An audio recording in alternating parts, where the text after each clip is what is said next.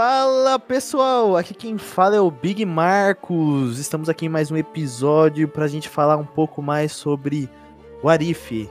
O verdadeiro Arif são os amigos que fazemos pelo caminho, porque imagina e se não fizéssemos esses amigos. Estamos aqui com o Brunebas. Fala galera, eu sou o Brunebas e eu nunca vi a Marvel tão perdida quanto agora. Porco! E aí pessoal, eu sou o Porco.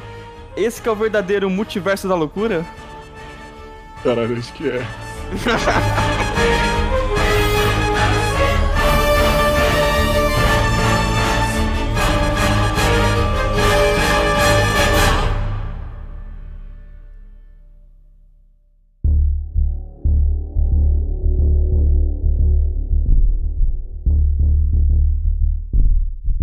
Começando pelo primeiro episódio, eu quero saber o que vocês acharam da primeira historinha.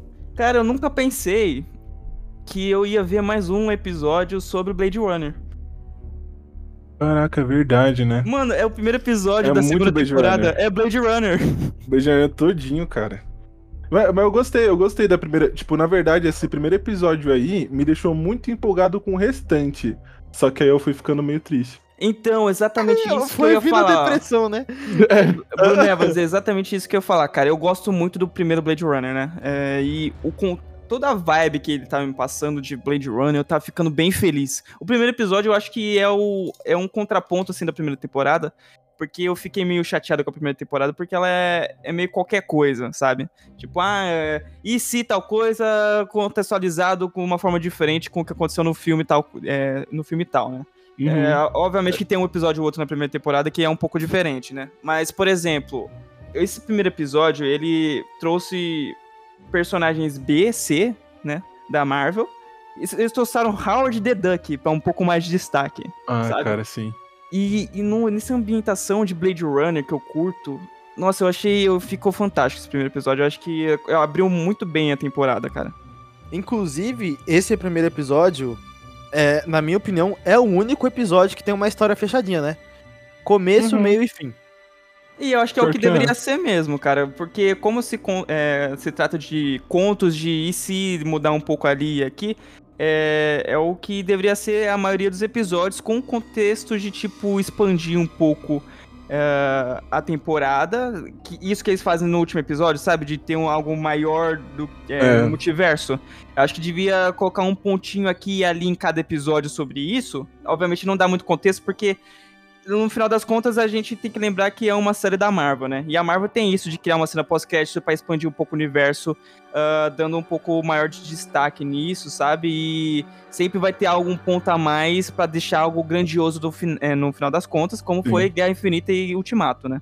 E eles deviam fazer isso, não exatamente chegar nos últimos episódios e colocar uma ceninha ou outra, aí no último episódio ter algo grandioso mesmo, né? Porque é, se você não trabalhar algo grandioso, é, se você não trabalhar em alguma coisa pequena antes para formar essa, esse algo grandioso, não vai ser tão grandioso como deveria ser. E entendeu? a primeira foi assim, não foi? Eu sentia mais uma energia de, tipo, então, trabalhar em coisas pequenas e depois juntar num final Combo. Sim, a, o primeiro episódio foi isso, só que para trabalhar apenas nesse conto. O que eu tô querendo dizer é justamente o que eles fizeram no último episódio, uh, de tipo, ah, isso aqui é algo grandioso, mas não tem nada trabalhado antes, entendeu? Sim. É, mas você, você falando assim, ah, tenho trabalhando aos poucos no primeiro episódio, sim. É, dentro da sua própria história ele funciona. Né? Mas se for algo universal que é a Marvel, é, para chegar no último episódio não funcionou. Cara, eu achei assim, ah, é que nem você falou, na primeira temporada tem uma diferença muito grande e é uma coisa que não dá muito para julgar a Marvel. Eles tinham que trazer cada episódio, eles tinham que falar sobre um assunto de coisas que o público já viu, que eles literalmente pegaram tudo que aconteceu na, nos filmes e trouxeram um final alternativo pra gente ali, que foi a apresentação do que que significava a série, do que que se tratava o Arif, para muita gente que nunca nem leu os quadrinhos, nem sabe o que que se trata isso. E eles tinham que trazer esse conceito com coisas que era familiar pra gente. Então é um pouco difícil é, a gente pedir algo mais diferente, mais maluco e fechado para a primeira temporada. Já a segunda era o que eu queria e foi o que eu achei que eu ia ter. Algo fora dos filmes, tipo, fora Isso. do que passa na Isso. Nossa, você citou tudo que eu queria citar inclusive, o Brunebas, que é o seguinte, É, o primeiro ele tenta ficar muito fixo do que foi os filmes e fazer uma mudança aqui e ali. Obviamente que uhum. tem uns episódios como aquele do Apocalipse Zumbi, que não tem nada a ver com os, com os, com os filmes, né? Sim. Mas eles ainda tentaram puxar muito de tipo, ah, o herói tal faz isso, o herói tal faz aquilo. Aí quando a gente chega nesse primeiro episódio, cara, pega esses personagens C e, e, remodela totalmente o universo do que, que é, eles fariam. Eles brincaram um pouco mais, tá ligado? Brincaram eu, um pouco eu mais. Eu gosto muito que essa temática coube certinho com a Nebula, mano. É muito a Nebula esse personagem. Muito essa, essa, todo esse contexto. Eu gosto muito da Nebula, obviamente, né? Do, do MCU, que ela é toda estressadona e maluca. Eu amo essa Nebula.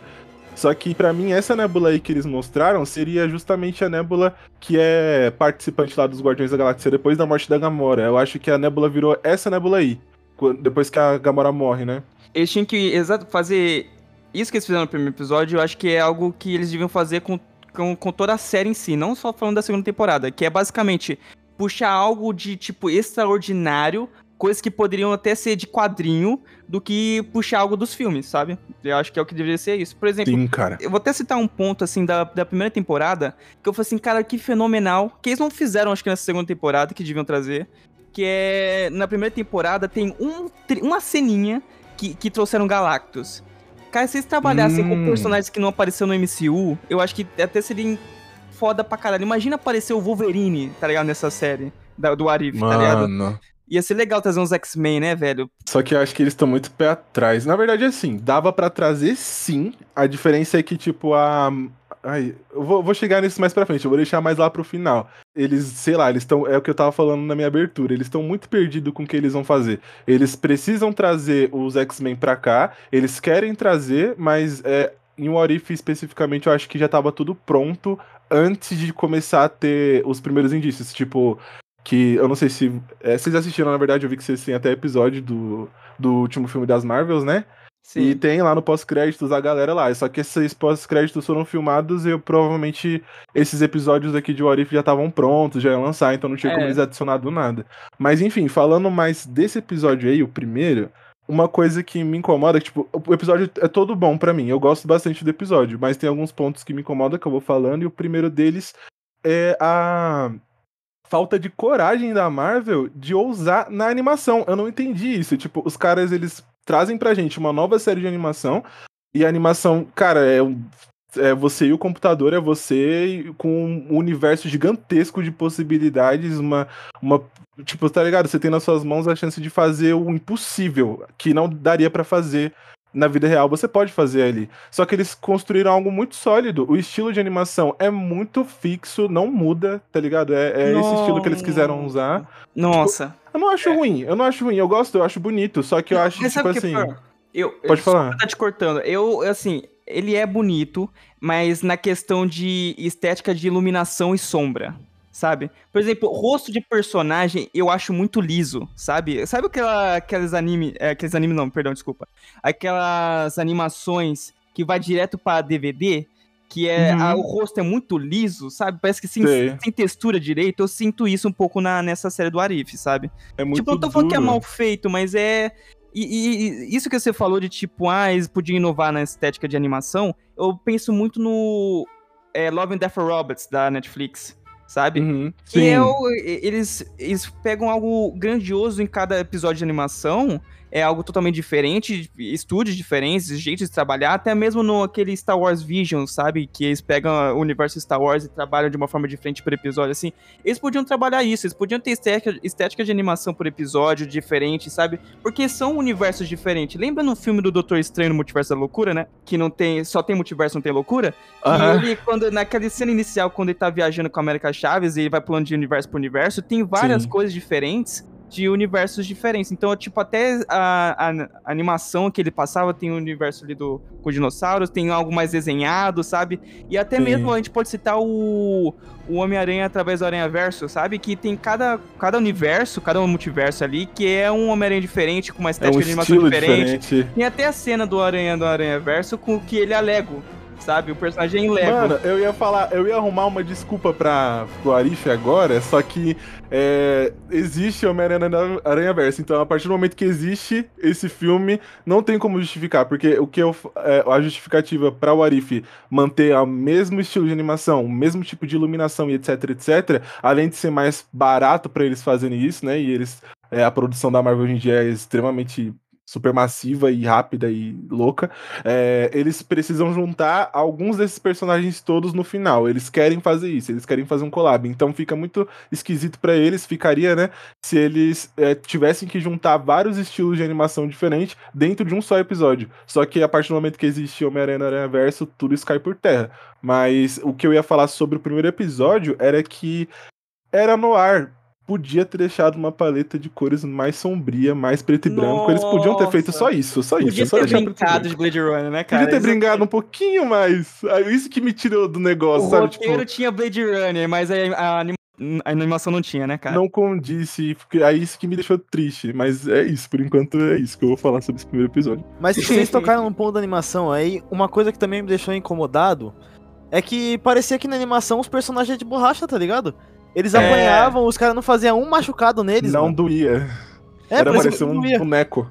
Dá pra até contextualizar um pouco mais essa animação e né, conversar um pouco mais sobre isso. É que é, hoje em dia as empresas de animações estão querendo inovar a animação, né? Porque o, o 3D com iluminação bonita, todo mundo conhece. Todo mundo sabe como a Pixar trabalha, sabe? Uhum. Mas o que tá é, atendendo assim os olhos do público é justamente isso que tá causando um pouco de estranheza pra gente e a estranheza às vezes pode ser explorada de uma forma é, maravilhosa. A gente falou de Homem-Aranha através do Aranha-Verso, que é super estranho, entendeu? O bagulho às vezes tem frame que o, o personagem tá parado e o cenário tá se movimentando, tá ligado? Exato. Tem animação hoje em dia, por exemplo, o Gato de Botas, ele, ele ele tenta misturar o 3D com 2D. E estão tentando se. É, hoje o, o, o cenário de trabalho na animação é, tá nisso, sabe? Tá em volta Vamos, disso, dessa estética. É, nessa estética de 2D para 3D, ou para causar uma estranheza que a pessoa que pode agradar o público de uma forma, olha só que interessante, como pode ser feita a animação. E também, não, não só nisso, tá ligado? A animação pode ser feita, é o que a gente pega muito no de anime, sabe? É algo que eu vou puxar até anime aqui, por causa, tipo, One Piece o One Piece, ele tem, ele abraça o estilo de animação, ele abraça que é uma animação, tá ligado? E ele uhum. pode trabalhar as lutas de, do jeito que for. Criativo, de uma forma extremamente. Eu não assisto, não assisto, mas eu já vi vários clipes é muito da hora, é muito da hora. Isso, ele pode trabalhar as lutas de uma forma bem criativa. E aqui também não tem isso. É uma animação e, tipo, é tudo pé no chão. Cara, é muito bora... duro, é muito é chato, muito duro, é muito seco. É... Ai, não dá. Bora, bora fazer algo criativo aqui, gente. Vocês estão trabalhando uma animação, não é um filme não é um filme live action.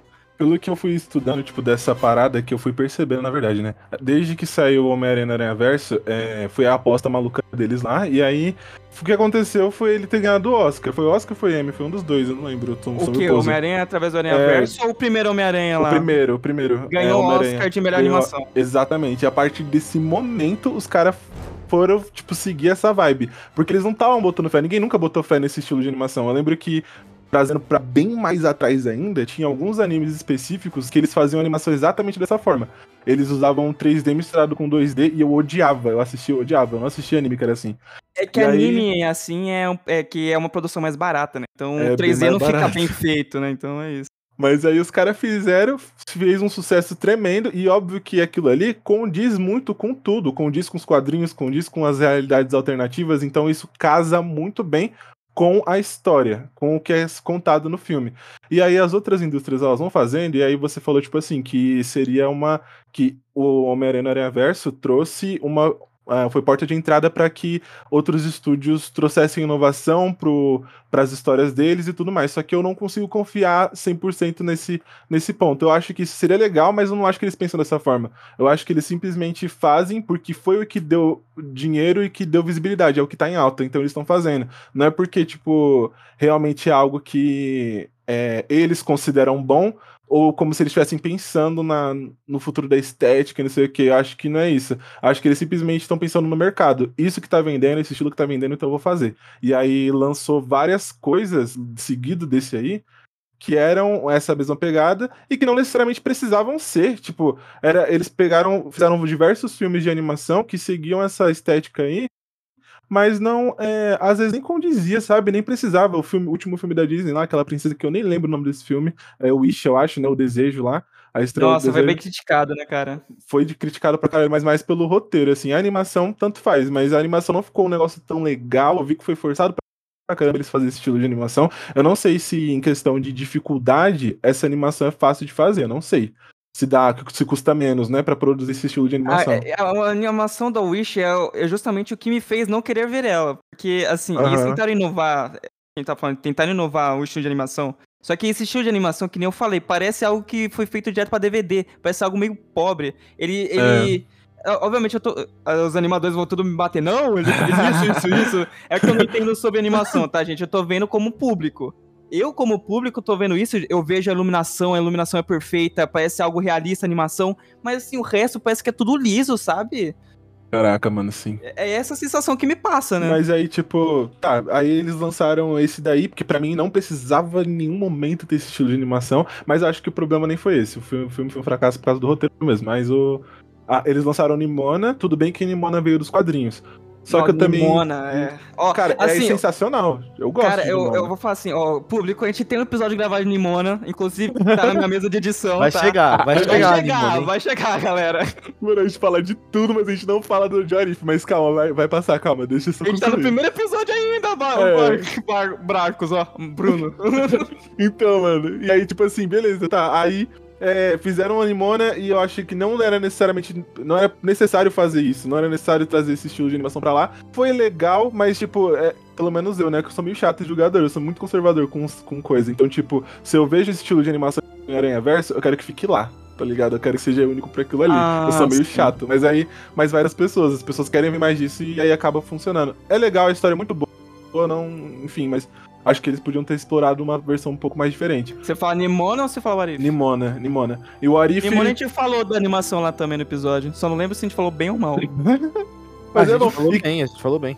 É, é isso. Arcane usa esse mesmo estilo e funciona muito, é muito bom, é muito incrível.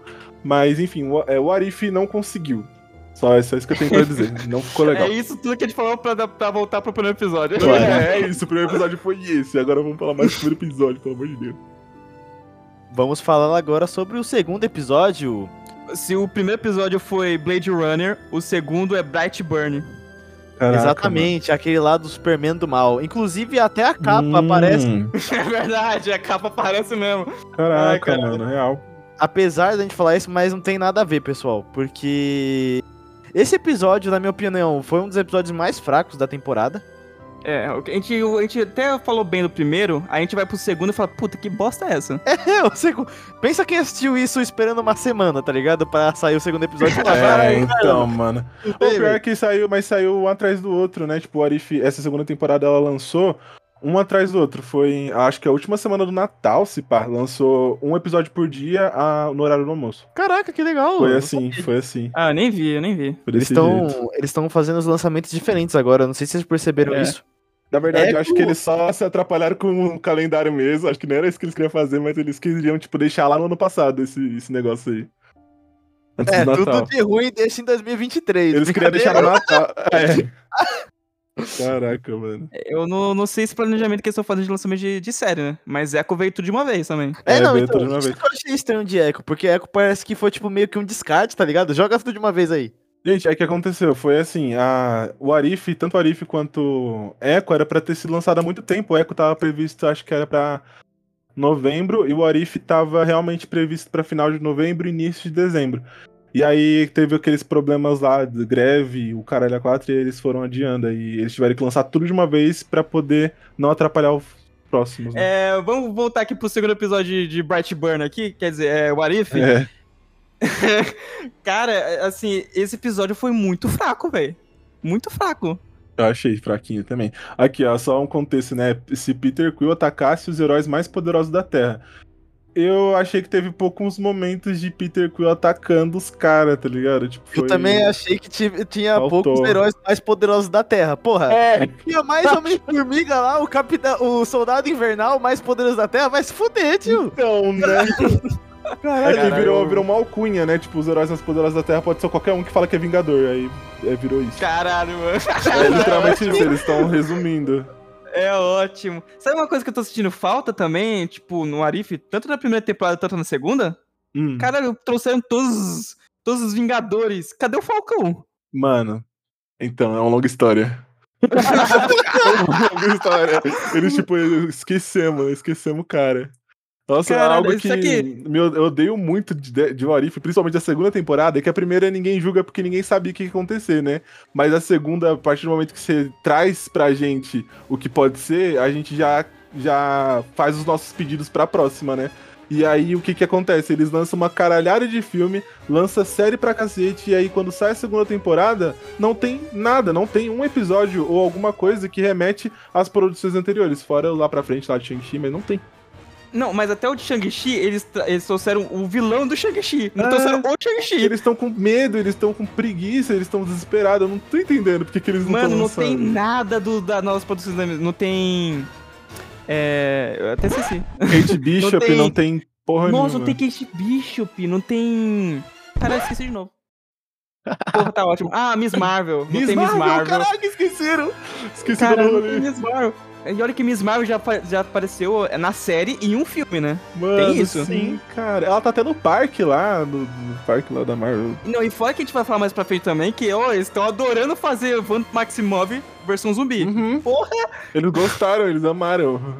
Caraca, é, é, estranho, né? Porque, tipo assim, quando eles lançaram a primeira temporada, a gente deu a entender que eles já tinham muita coisa já preparada. Tanto que saiu aí, né? Não sei se todo mundo viu aquele teaserzinho do de algum episódio da terceira temporada. Lançou um teaser lá que é com o. É, com o Soldado Invernal e com o Guardião Vermelho. Lançaram, tipo, uma ceninha deles lá no carro e tal. Aí eu, tipo, mano, os caras já tem. E, inclusive, lançou um storyboard enorme de. Storyboard não. Lançaram uma folha cheia de concept art de personagens que iriam supostamente aparecer na segunda temporada e nenhum deles apareceu. É, tinha arte do Shang-Chi, tinha arte de personagens que, tipo, estavam nos filmes. Tinha até de Eternos, de, do Icaris, tinha. Tinha de ah, mas aí Eternos, a gente não fala de Eternos aqui. Por quê? Porque Eternos é muito ruim. Não, não, não. Ô, eu gostei de Eternos, tá? Eu gostei de Eternos. Vou se fuder, vou se fuder. Só você tá não fala. Enquanto eu estiver em gravação, a gente tá proibido de fazer. Não vou nem falar o nome de novo. Não vou nem falar. E, a, e outra coisa esquecida que eu queria que lembrassem é o Visão o Visão depois da série da Wanda Verdade. lá nunca mais. Caraca, Verdade, mano. o Visão, visão branco, branco, lá, ele sumiu. Exato, mano. Não, mas eu sei o que aconteceu. O quê? É porque é o seguinte, antes o Visão era colorido, depois transformaram ele em branco, é porque o resto tá apagando. Eles apagaram a linha ah, do Visão. Ah, não, tá. Não vou inserir mais nada, é em desenho, entendeu? Tá vai apagando. Então vamos tirar a primeira cor, agora vamos tirar as linhas, galera. Caralho, é isso um por um. Mas eu então, primeiro eles tiraram a joia, depois tiraram a cor, Pô, verdade. agora as minhas. eles estão tirando que perdeu tudo. Visão, Visão perdeu tudo agora... procurando emprego. Morando de aluguel. Caraca, mano, tadinha. Mas é esse segundo episódio, o que, que acontece exatamente? É a, é, a ver, é a versão do mundo em que a gente não tá nem falando o que acontece no episódio, né? Mas vamos lá. É porque não tem o que falar, não tem o que falar. Tem, tem sim, sério. O cara tá, tá querendo causar no mundo, mas ele tá num, num parque de diversão fechado, distante da cidade, né? A gente tem que justificar a nota, vai, vamos justificar a nota para cada episódio. Eu acho que esse episódio aí foi um, eu ia falar nota dó, brincadeira, gente. Mas esse episódio foi tipo assim: foi o universo e o bagulho lá, um molequinho, tipo, o. Qual é o nome do cara mesmo? O azulzinho lá, o.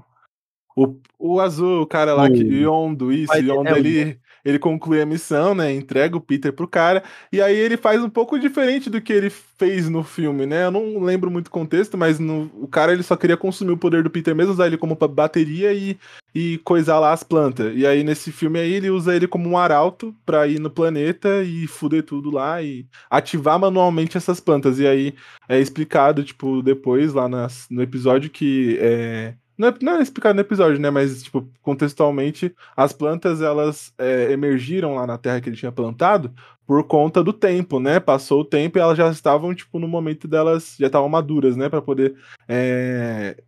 florescer lá e consumir o planeta inteiro. Só que aí não tava ainda, então ele tava indo lá para ir atrás da planta e ativar manualmente, porque ele já tinha o Peter, né? Então o plano dele é, funcionou com mais agilidade. E uma coisa legal que tem nesse episódio também é a presença do da PEG. Eu acho que a PEG aparece, não aparece? A PEG aparece aí nesse Não episódio. lembro se aparece. Olha que eu assisti há pouco tempo, mas uma coisa que você me fez lembrar também. Caraca, mano. Caraca, cara. episódio, episódio muito esquecível, cara. Desculpa. Mas você me lembrou é, de um negócio que eu não sou daltônico, né? Você me lembrou disso. É, eu queria voltar até para o primeiro episódio, que é o seguinte: é, você falou do Yondo, que ele é azul. É, o- a Nébula é azul também. E eles colocaram a estética do Yondo com aquele. É, Ela ficou parecendo aquele Yondo mulher. moicano, Com aquele moicano e lembrou. E, tipo, acho que os animadores foram bem criativos nesse sentido, porque colocou aquele moicano da, da flecha nela e ficou super da hora esteticamente, tá ligado? Porque os dois são azuis, sabe? então já é. ficou manhão do mulher, mas ficou legal, ficou legal. Gostei. Ficou da hora. Eu gostei. Eles fizeram uma alusão, quer dizer, né? Eles não, mas os fãs desesperados pelo personagem nova fizeram uma parada de tipo, ah, então ela é, é o nova deles, né? Porque ela tá lá como uma agente da nova, nova Prime, não é nova Prime, é nova alguma coisa. É nova, é. A nova Prime é o nome da. Tropa Da nova. mulher lá. Ela, É a tropa ela é da nova. tropa nova. Daí no final do episódio, o Pato fala e chama ela de supernova, algo assim. Isso, supernova. É o, pato não, mais respeito com o Howard the Duck. Ai, cara, eu gosto muito dele nesse episódio. Eu gosto deles colocarem ele aí. Eu, eu gosto dele. Ele, ele é basicamente é o novo easter egg. Antes o- era o Stan Lee, É, né? mas então. é, antigamente, né, o Howard the Duck apareceu uma vez ou outra ali, sabe? Ele Uhum. aparece naquela guerra final do Vingadores Ultimato, sabe? Sim, Mas cara. ele tá no, no é, escondido, escondido não, preso lá com o colecionador. Aí o Howard the Duck é assim, o melhor personagem hoje do MCU. Entendeu? Eu achei que era o Doutor Estranho, mas não, é o Howard the Duck. É ele, Você o sabe cara que tá, ele o- topa qualquer parada. Ó, outro personagem que. Outro personagem não, né? Porque eu, eu gosto de ver o Howard, mas, tipo, um personagem que eu não aguento ver mais, e eles estão, acho que, colocando goela abaixo, é a porra do Korg, mano. Mano, nossa. Eu não gosto dele. Do Korg, sei não, lá. eu odeio ele e, tipo, é, não sei se você sabe, mas ele é dublado pelo Taika Waititi. É, ele é. E o Taika Waititi já declarou assim que ele só fez Marvel pra pagar boleto. Pra pagar boleto, o cara não tinha emprego. Ele nem sabia, ele nem, ele nem sabia o que, que era Thor, né? Ele não sabia que se tratava a história. Ele só aceitou o job. Nossa, eu não sabia nem o que, que era Marvel direito. Aí o cara me trouxe esse personagem e tô inserindo esse personagem ainda. E Esse cara é tão nada a ver. Mano. Ele tinha que ter morrido no Ragnarok, sério. Caraca, mano, sim. Não, vou falar, ele devia só ter aparecido no Ragnarok, porque eu gosto da Exato. participação dele no Ragnarok. Eu mas acho legal. mais? Pelo amor de Deus. Ó, o personagem ele aparecendo uma duas, uma duas vezes, eu gosto. Porque eu gosto, querendo ou não, o Korg é engraçadinho e tal. Mas aí, tipo. ele era, ele era, ele não é mais. tipo, no começo tinha a piada lá do pedra, papel, tesoura, tinha um bagulho lá que usaram ele como peso de papel e, ai, nossa, que Ah, engraçadinho. esse, esse daí eu acho engraçado. esse eu achei risadinha, aquela engraçado. risadinha no fundo, assim. Esse eu achei engraçado. Ele me usou como peso de papel. é. Mas depois ele ficou muito enfiado ali. Eles precisavam de um personagem robusto de CGI pra poder compor o cenário, e aí ficou meio chato. Ele aparece em outros episódios de Warif e eu fico tipo, ah, sabe? Podiam ter colocado outra coisa e não precisava dele. É, não, e fora que ele tem que se livrar logo da imagem desse personagem, porque vai vir um coisa. É verdade, mano. A gente precisa apagar essa porra aí. Ele, era pra ele ter morrido. Era pra ele ter morrido. É, Então, eu- Você eu vai devia- matar ele, pessoal, relaxa. Era pra ele ter morrido, matar ele, cara. mano. Mas ele foi lá e voltou, e voltou pra casar e ter filhos e Voltou tudo. pra ficar, É. esse cara não sai de mim. Você é louco, mano. E- Mano, é muito, é muito ruim, cara. Ó, eles colocam aqui, eles, eu não sei, eles, eles têm uma coisa com a Arif que eles falam, tipo, mano, a gente precisa compor alguns personagens aqui. Qual desses voice actors, né, desses atores de voz aqui que a gente pode chamar que vai cobrar mais barato e a gente pode pôr eles aqui? Aí eles chamam. Falcão! chamam... Mas o Falcão não tá. Isso é Então, foda. aí que tá. É o seguinte, eu acho que eu tenho uma ideia do porquê que não tem Falcão na segunda temporada. Eu, assim, não faço, não faço ideia do porquê que não tá na primeira, mas na segunda eu acho que eu sei.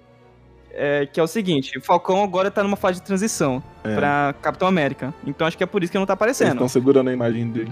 Estão segurando um pouco a imagem dele, exatamente. Agora na primeira temporada, porque não tem, eu não sei. É, então. Pô, sabe o que seria legal? Se eles fizessem um episódio de Warif, aonde quem virasse o Capitão América fosse o Buck, hein?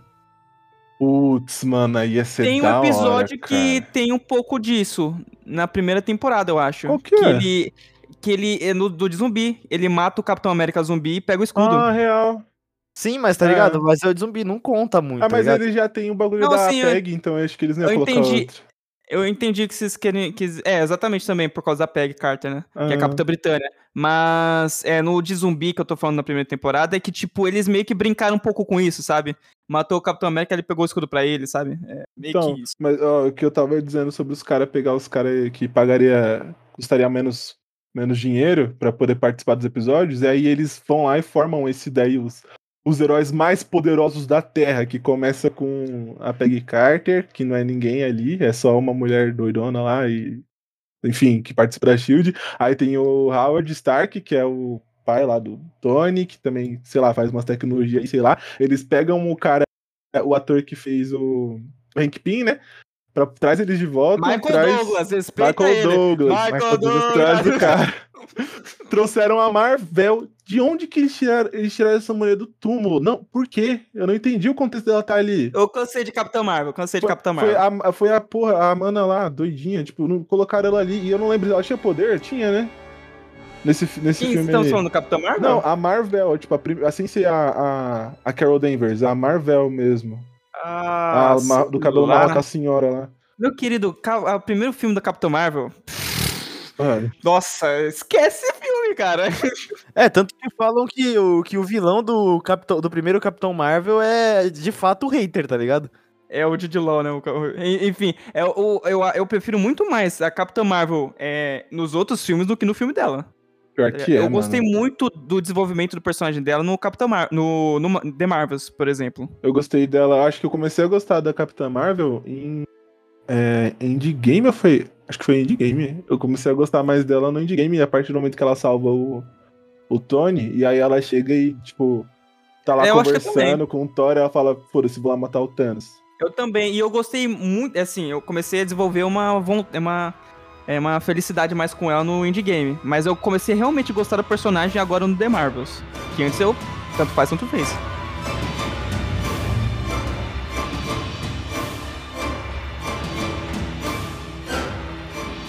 Agora, agora eu vou até falar esse contexto aqui, ó. É, é o seguinte, se o primeiro episódio foi Blade Runner e o segundo foi Batman, o terceiro não tem nem o que falar. Mano. É duro de matar. É, é duro de matar, é duro de matar purinho, purinho, purinho.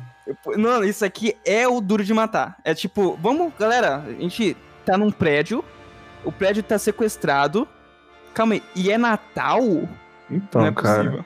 E eles ainda, eles, assim, pra não ficar menos zoado, eles ainda até falam que é basicamente isso mesmo que a gente tá fazendo, galera. Porque eles citam o nome do John McClane, citam o nome do parceiro dele que tava lá fora. Uhum. Se- Eles têm até a- as cenas, né? O rap dentro da tubulação de ar.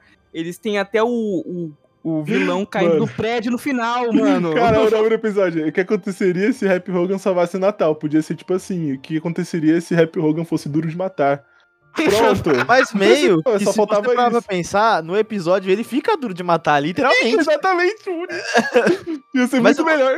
Mas eu gostei muito desse episódio, por causa da referência e porque é um especial de Natal. Eu amo especiais de Natais. Ah, é legal, é fofinho. E eu gostei muito da interação do, do Hogs com a, com a estagiária lá. E puta, a mina tá quase uma década na faculdade e só arruma estágio. A mina tá Mano, caraca, assim. Você nunca E teve nossa, um trampo CLT? Ela? Não. Mano, É um, sim, um, um trampo moderado. Pô. E é um personagem, ela, né? Darcy. Ela é um personagem tão da hora. Eu amo ela, só apareceu no Thor e no WandaVision. Tem que aparecer mais vezes Mano, ela. ela roubou a cena em WandaVision, eu gostei muito Nossa, dela. ela e o. O policial lá do Homem-Formiga. É. Que, ela- que ele também tá no, no WandaVision. Que ele aprendeu mágica por causa do, Homem-Formiga. É É, nossa, esse cara também é muito da hora. É tem que aparecer mais vezes. Bom, o terceiro episódio não tem muito o que falar, basicamente, também, do, do- Que é basicamente duro de matar mesmo. É- é- o que a gente tá vendo aqui é basicamente. Vamos pegar referências de filmes e vamos trazer pra cá, tá ligado? É. Que tem até o, o episódio que é o Robocop também lá. Ou então, até agora, todos os episódios tiveram referência a filmes, hein? É, então. Primeiro eu- Blade Runner, É segundo... verdade, né? Vocês não sentem que eles estão, tipo, sem criatividade? Não sei o que vão fazer? Uhum, sim, 100%. Sabe? O cara tá perdido. E o pior é que o Arif era pra ser uma das séries com mais criatividade, tá ligado? Porque Sim, é Exatamente, mano. cara. Ah, mano, isso daí, isso daí sempre me frustra. É, Isso então. me não deixa fazer referência a filme. Assim, é legal, porque pega velho, né? Uhum. Duro, pra mim, esse do Duro de Matar, é, eu gostei muito, né? Porque, pô, eu, eu amo Duro de Matar 1. E porque né? é velho. Você é velho. velho né? Eu sou velho mesmo. Eu, eu também gostei eu muito que eu sou velho. Mano, acho que, tipo, nossa, o que a Marvel fez aqui, tá fazendo atualmente, acho que ela tá. Ah, tá negando a essência dela, né? Porque, tipo assim, quando ela foi lançando os filmes dela, obviamente não agradou todo mundo e até hoje não agrada todo mundo. A galera veio pra. Tipo assim, ela conquistou o coração mundial das pessoas, tipo, o planeta todo começou a gastar dinheiro com a bilheteria, assim, pra assistir esse filme os filmes delas nos grandes eventos, sei lá, quando juntava todo mundo, ou quando algo assim, mas ninguém nunca, tipo, saiu dessa casa, todo mundo, para assistir, sei lá, Homem de Ferro, para assistir Capitão América. Ninguém fez isso, porque são personagens recheados e cada um deles tem uma vibe deles. E aí eles querem fazer isso com todas as produções, e é isso que tá fudendo. Eles querem agradar todos os públicos com todas as produções que eles fazem, sendo que não é bem assim. E eles não precisam disso. É, tem que nichar. Tem que é, nichar, eles não precisam disso. Eu nunca vou aceitar esse, essa atitude da Marvel, porque eles estão agindo como se eles fossem um estúdio pequeno e tivesse desesperado por atenção, e aí eles começam a, a fazer um pouco de tudo para poder chamar a atenção do público. Eles já estão bem inseridos no mercado, eles já têm dinheiro, eles têm tudo. Eles não precisam é, implorar pela atenção das pessoas. Eu sempre faço a comparação dos lançamentos da Marvel com é, God of War, tá ligado? Eles lançaram. Eu lembro que a, a, as propagandas que tinha de God of War 4 4, 4, né? É, o God of War. O do reboot, o do reboot. É o reboot caso, né? Eles não fizeram ah, tá. muita coisa, eles só, tipo, falaram. É isso, gente. Só lançaram um nome, um título, e o pessoal ia comprar, porque eles já têm notoriedade, eles iam comprar de qualquer isso. jeito. E a... Isso, sabe o que me lembrou também? Eu até um bom destaque. Eu tenho outra, outro exemplo para você. No dia do que anunciaram o The Elder Scrolls 6. Uhum. Eu falei assim, um dia antes, eu falei pro meu amigo, virei pro meu amigo, sabe? É Skyrim, né? Pra quem não conhece, Skyrim. Uh, bom, a única coisa que eles precisam fazer para anunciar essa, esse jogo é o seguinte: coloca a música tema do Dragonborn, aparece um dragão voando e coloca o título The Elder Scrolls 6. É a única coisa que eles precisam fazer. Cara, Chegou na TGA, acho que foi na TGA, né? The Game Awards. Chegou no, no Game Awards, o que que aconteceu? Eles mostraram, um, tipo, uma ilha a, começou a tocar a música do Dragonborn e apareceu o título. Não teve dragão. Daí se apareceu o título, aí todo mundo. Ah! Mano, vendeu o só vendeu o jogo. O cara começou até no dragão. venderam o jogo, cara. Venderam. venderam o jogo já. Tá vendido. Eles não precisam lutar, e aí isso que me fode. Tipo, a Marvel devia ser assim. Eles não precisavam. Eles, a Pixar não é assim. A Pixar lançou, a Pixar tipo, é. eles lançaram, o que eu fico pensando, né, às vezes é a Disney que tá fazendo isso com a galera, mas não é, porque a Pixar, ela lançou um teaser de Hélio há muito tempo atrás. Eles lançaram o título. A galera toda já ficou animada e ficou fazendo teoria sobre o que seria. Só que a Marvel ela tem esse comportamento desesperado com tudo. Não é só tipo, ah, não é só o produto final que é estranho e que tem um, sei lá, enfim, né? É, que não, não explora tanto quanto poderia explorar. Pra, a própria divulgação é saturada e chata. Tipo, você vai assistir, você vai ver o YouTube, né? Que eu sou meio idiota, então eu deixo a, o, o YouTube, o sininho ligado, né? Do Marvel Entertainment lá, deixo, deixo ligado pra eu ficar vendo as coisas que eles lançam de merchandising. E aí toda hora eles estão lançando um clipe, toda hora eles estão lançando um negócio, todo dia tem clipe para divulgar a série, divulgar o negócio, divulgar Nossa. o filme. Com cenas, e aí, tipo, você assiste o filme todo só em trailer. Você não precisa assistir o filme, porque já tá tudo lá. Star Wars cai na desgraça por causa disso, hein? Uma bosta. Não gera aquele mistério. Sim, sim. Eu até esqueci o que eu ia falar de novo, cara. A amnésia tá me afetando. Bom, é. É a velhice. Quarto episódio? É, o quarto episódio. Esse episódio todo mundo concorda que tem lá seus, seus erros, mas por questão nostalgia é nota 10, certo? Mad Max?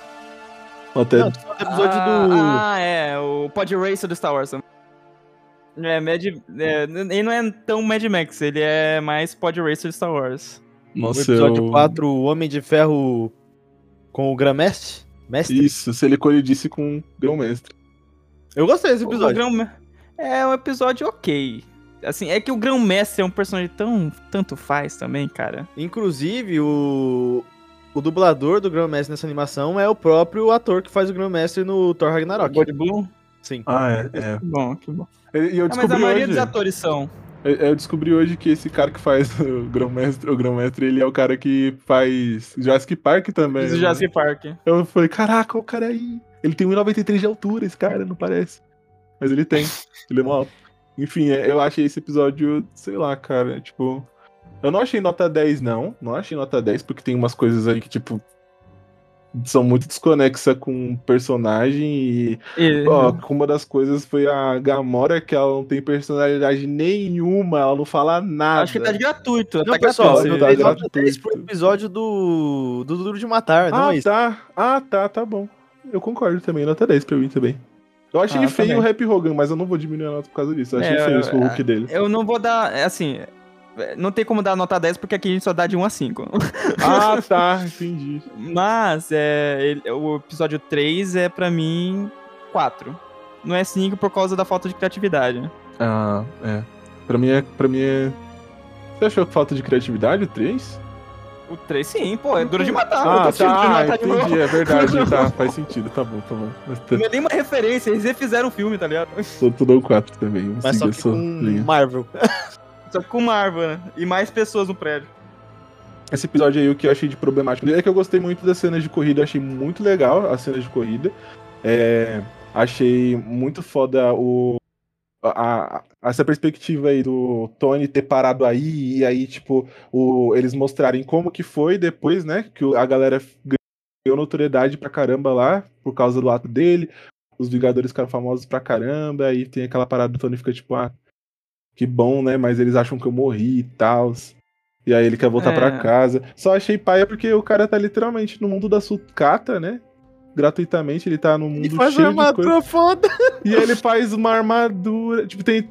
Tudo bem, é o conceito do personagem, né? Mas, tipo, ele podia fazer tanta coisa, tanta coisa. Ele faz um carro e uma armadura é hobby dele fazer armadura, gente. Pelo é amor de Deus. sabe disso. Esse episódio foi literalmente pra vender boneco do Homem de Ferro que vira carrinho. É, exatamente. É o novo Hot Wheels, né, cara? É, o Transformers da Marvel, mano. Caraca. Enfim, fora a Gamora e esse bagulho, tem também a parte do finalzinho que ele fica meio tipo.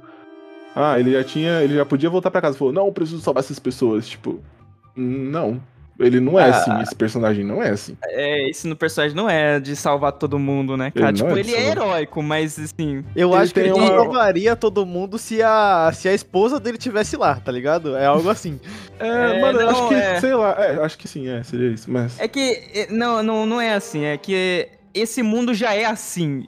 O povo vive assim. E não salvaria e mudasse o, o, planeta dele ali, tá ligado? É, ele queria tirar o cara como se ele fosse o maior tirano, sendo que a galera gosta dele. Gosta! Todo mundo aplaude a porra do, do, dos jogos, tá, tá na ligado? vibe dele, a galera. E tipo, o, o Tony é um personagem que ele tem uma postura meio não vou falar covarde, mas ele é muito cauteloso com tudo. Ele faz, mesmo depois, principalmente naquele período em que ele foi parar aí. Ele tinha acabado de sair do primeiro filme dos Vingadores, e depois disso ele assina o Tratado de Sokovia sem pensar em nada. Ele falou, mano, eu vou, vou assinar o tratado porque é isso que eu acho certo e eu tenho que é, ir de acordo com o que vai ser mais seguro. Ele sempre opta pela, pela parte mais segura e pela parte mais acovardada da coisa. Então, para que, que ele ia lutar por um povo que ele nem conhece? Tipo, não faz sentido. Ele é, ele é um personagem que deu, durante boa parte da obra, ele foi mais. É, pensou mais no dele e na família dele. Nele, assim. Isso. Mas aí pega uma assim. questão, tipo, esse episódio é tipo, e se o Tony Stark fosse mais vida louca? e outra coisa que eu acho que os caras despirocou total foi o final desse episódio. Se o, se o Tony Stark tivesse conhecido a Gamora no dia seguinte, ele já ia matar o Thanos? Nossa, é. isso foi bizarro. Isso aí é, eu foi. Esse final aí forçou, mano. Era pra é, ser então um final, é, tipo, tipo assim, olha só, eles conseguiram deter o Thanos antes, tá ligado? Mas puta, não faz sentido nenhum isso, tá ligado? Não, é, foi bem fácil, assim, tá ligado? Eu acho que o Depois, só, só usando a arma do Grão-Mestre, tá ligado? O Grão-Mestre tinha o poder de matar o Thanos esse tempo todo, é isso? Então, né? Eu acho que foi muito piada essa parte aí. E o Grã-Mestre tinha medo do Thanos. Então, tipo assim, não faz nem sentido, porque o Grã-Mestre, pelo jeito, tem a arma mais poderosa do universo. E ele tem medo do Thanos, não faz sentido.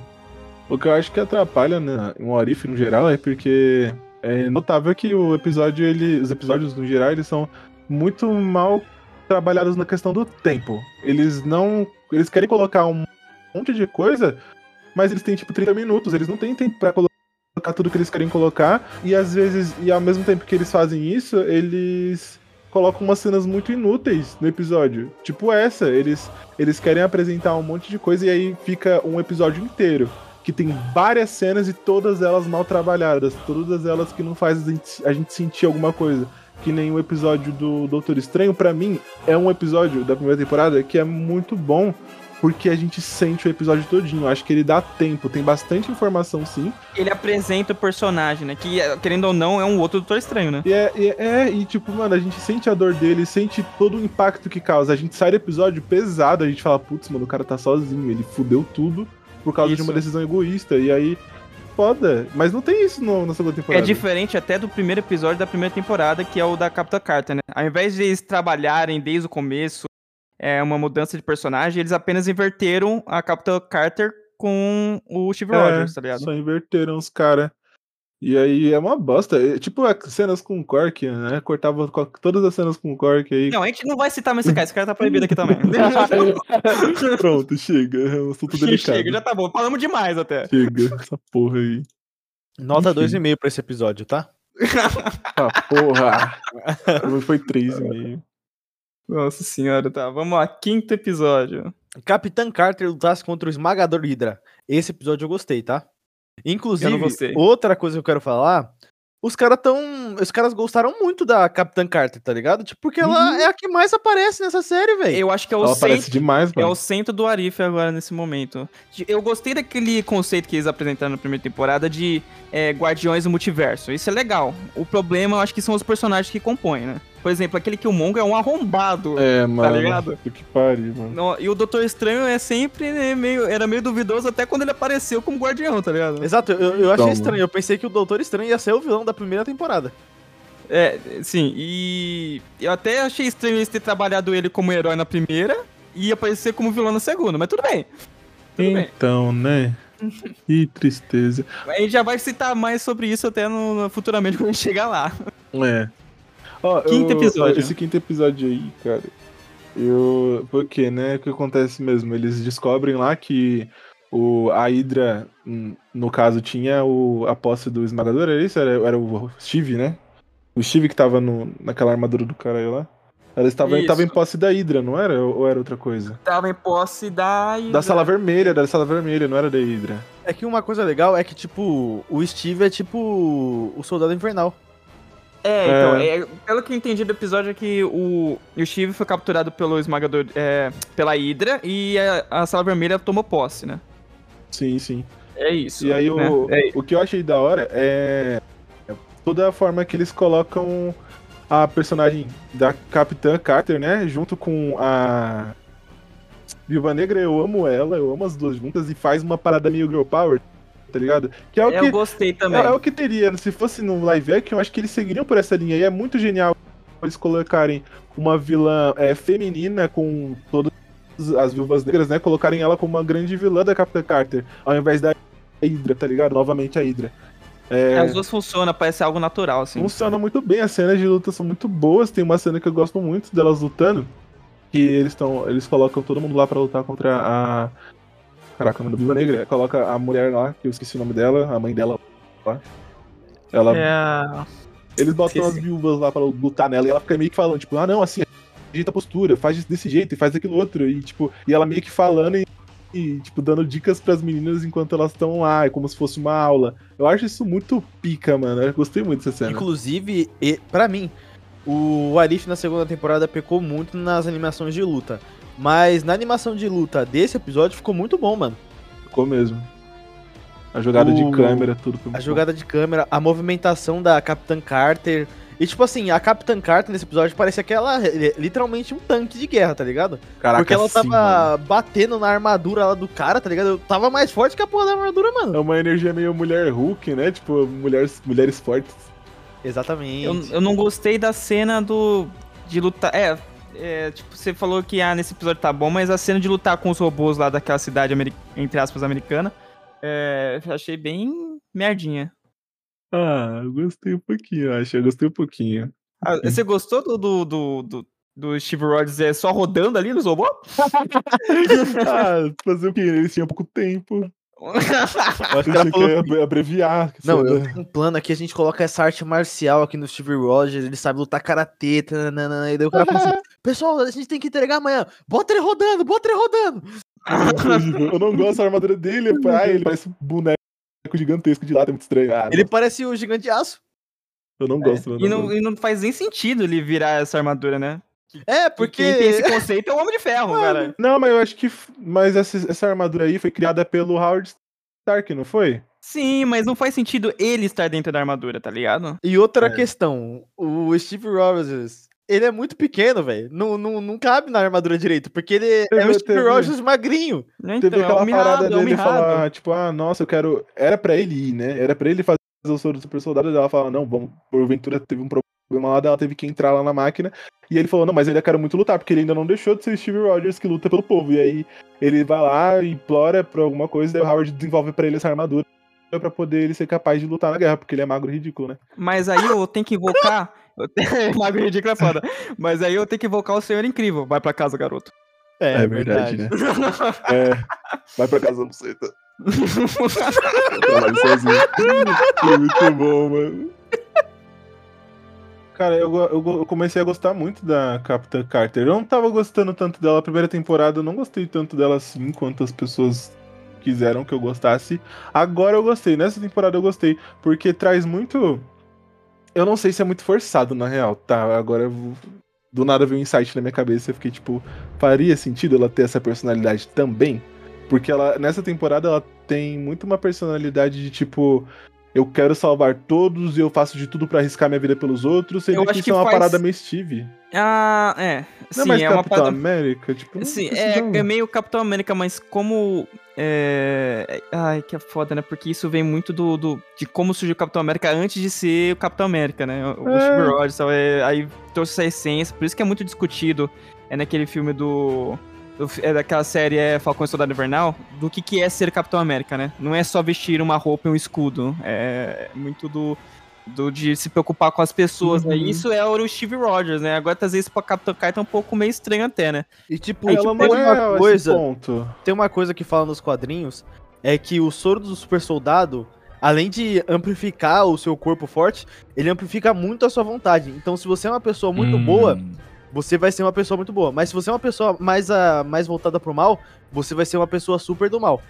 Essa é verdade. Ah, né? mas é, é. Mesmo assim, é, a Capitã Carter também não era uma pessoa muito boa, tá ligado? Era uma pessoa ok, ela seguia é um ordens. Steve, tá ligado? É, ela seguia ordens do, do governo dela, sabe? E, tipo... Acho que eles tentam trabalhar, porque a parada da Peggy Carter, eu não assisti Capitã Carter, né? Que tem aquela série lá que deve mostrar um pouco mais da personalidade dela e tal as motivações, mas o que é apresentado para mim até o que eu assisti da Marvel é que ela tem aquela parada de tipo, é, não é porque eu sou mulher que eu não tenho a capacidade de estar aqui no, nesse mesmo espaço. Ela vive num espaço dominado por homens, isso é apresentado em várias cenas de vários filmes aí que ela tenta lutar pelo espaço dela ali dentro e mostrar que ela tem a capacidade, ela tem competência para estar tá ocupando aquele espaço.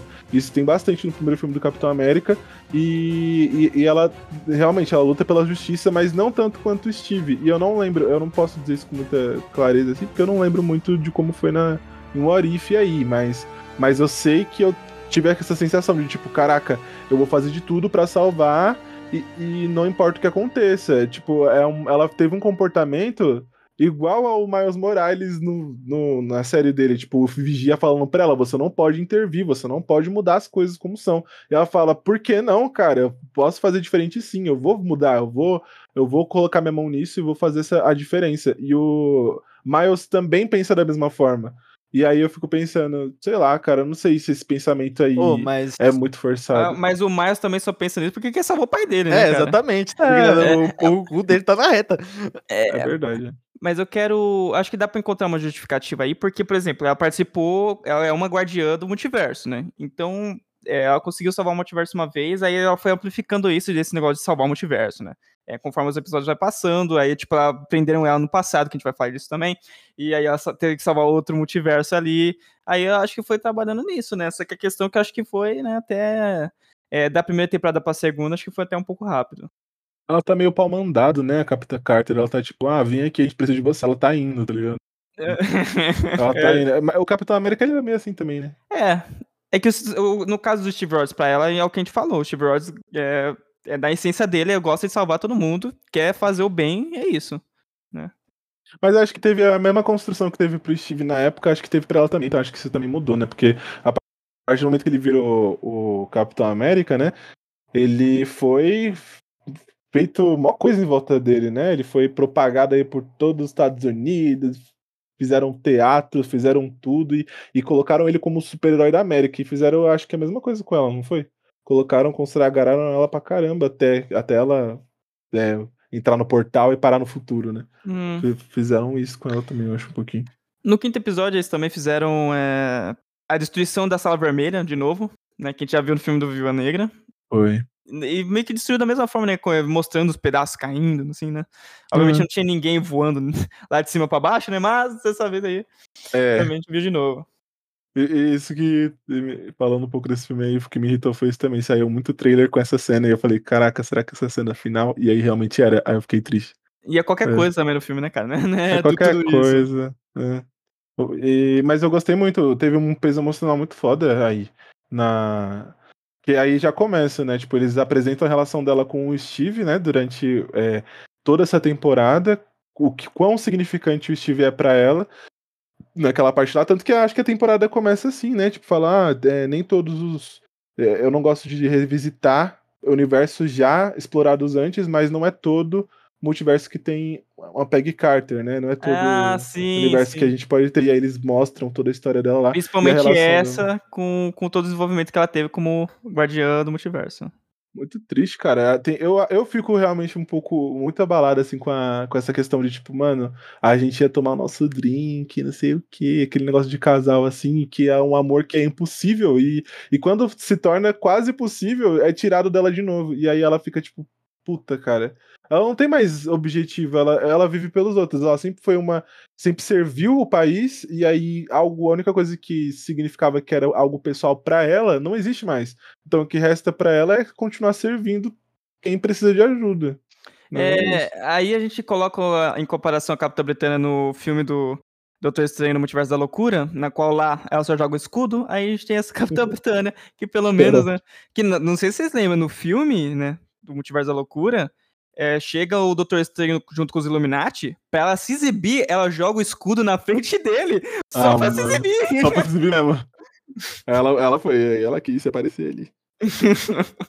Botar ah, pelo menos a gente tem um desenvolvimento aqui do personagem. Será que é a mesma ah. Capitã Britânia ou não? Então, não, pelo que, que eu entendi, não. só tem uma Capitã Britânica em todos os universos. É?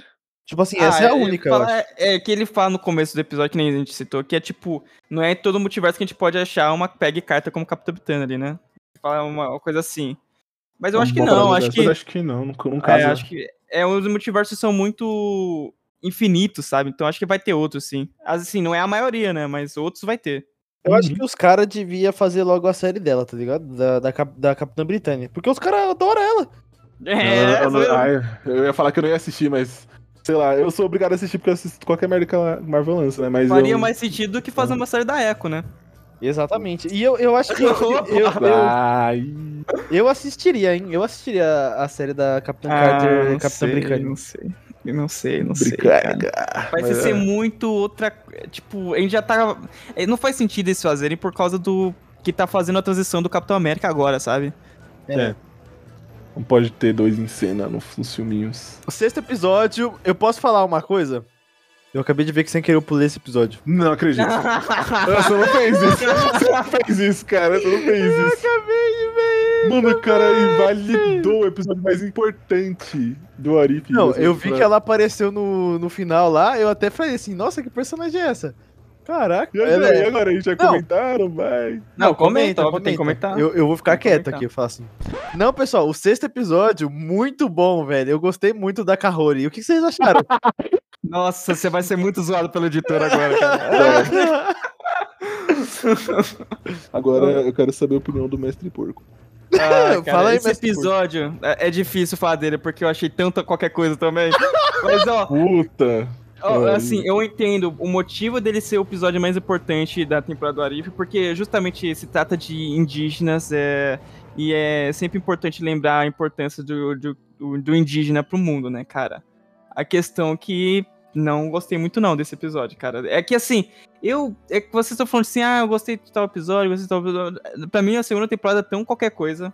E é, eu acho melhor do que a primeira, né? Que a primeira eu acho ruim. A segunda é qualquer coisa. Eu tô levando em conta bastante sua opinião porque você tá com a memória muito fresquinha, você viu um atrás do outro, né? Sim, Então, sim. tipo. Esse episódio é. Ele pega o conceito na qual. é, supondo que Asgard foi destruído e o Tesseract cai na Terra em, em, sei lá, em bolinhas de ano. E aí os indígenas começam ali a ter poderes quando entram em contato ali com o Tesseract na água, né? Mas, cara, gratuito. É, ela queria inovar, ela precisa inovar. Pra mim, a partir do momento que você faz uma série de animação, o que a gente espera é coisas mirabolantes e malucas e divertidas. E aí, aí eles falam assim: não, a segunda temporada a gente vai lançar uma boneca completamente original que não existe em lugar nenhum e vamos colocar a história dela aí em um Orif, num universo alternativo. E aí eles vão lá e continuam, tipo, muito com medo. Eles, eles, eles fazem as coisas com medo de fazer diferente, com medo de arriscar, com medo de trazer algo completamente diferente que funcione. E aí eles é, atrelam muito a história dela com a do de Asgard, e aí colocam o Surtur lá de novo, destruindo tudo. E aí eu fico tipo, pra quê? Não precisava, tipo, eu, eu acho importante, eu acho legal eles colocarem é, histórias é, para pro público nativo americano, pro público nativo no geral, né? Tanto que é, é o é a fase dos nativos americanos chegar aqui para o MCU, porque tem é, o próprio é, Namor, ele é de uma tribo indígena, a família dele é de uma tribo indígena, tri- uma tribo originária ali.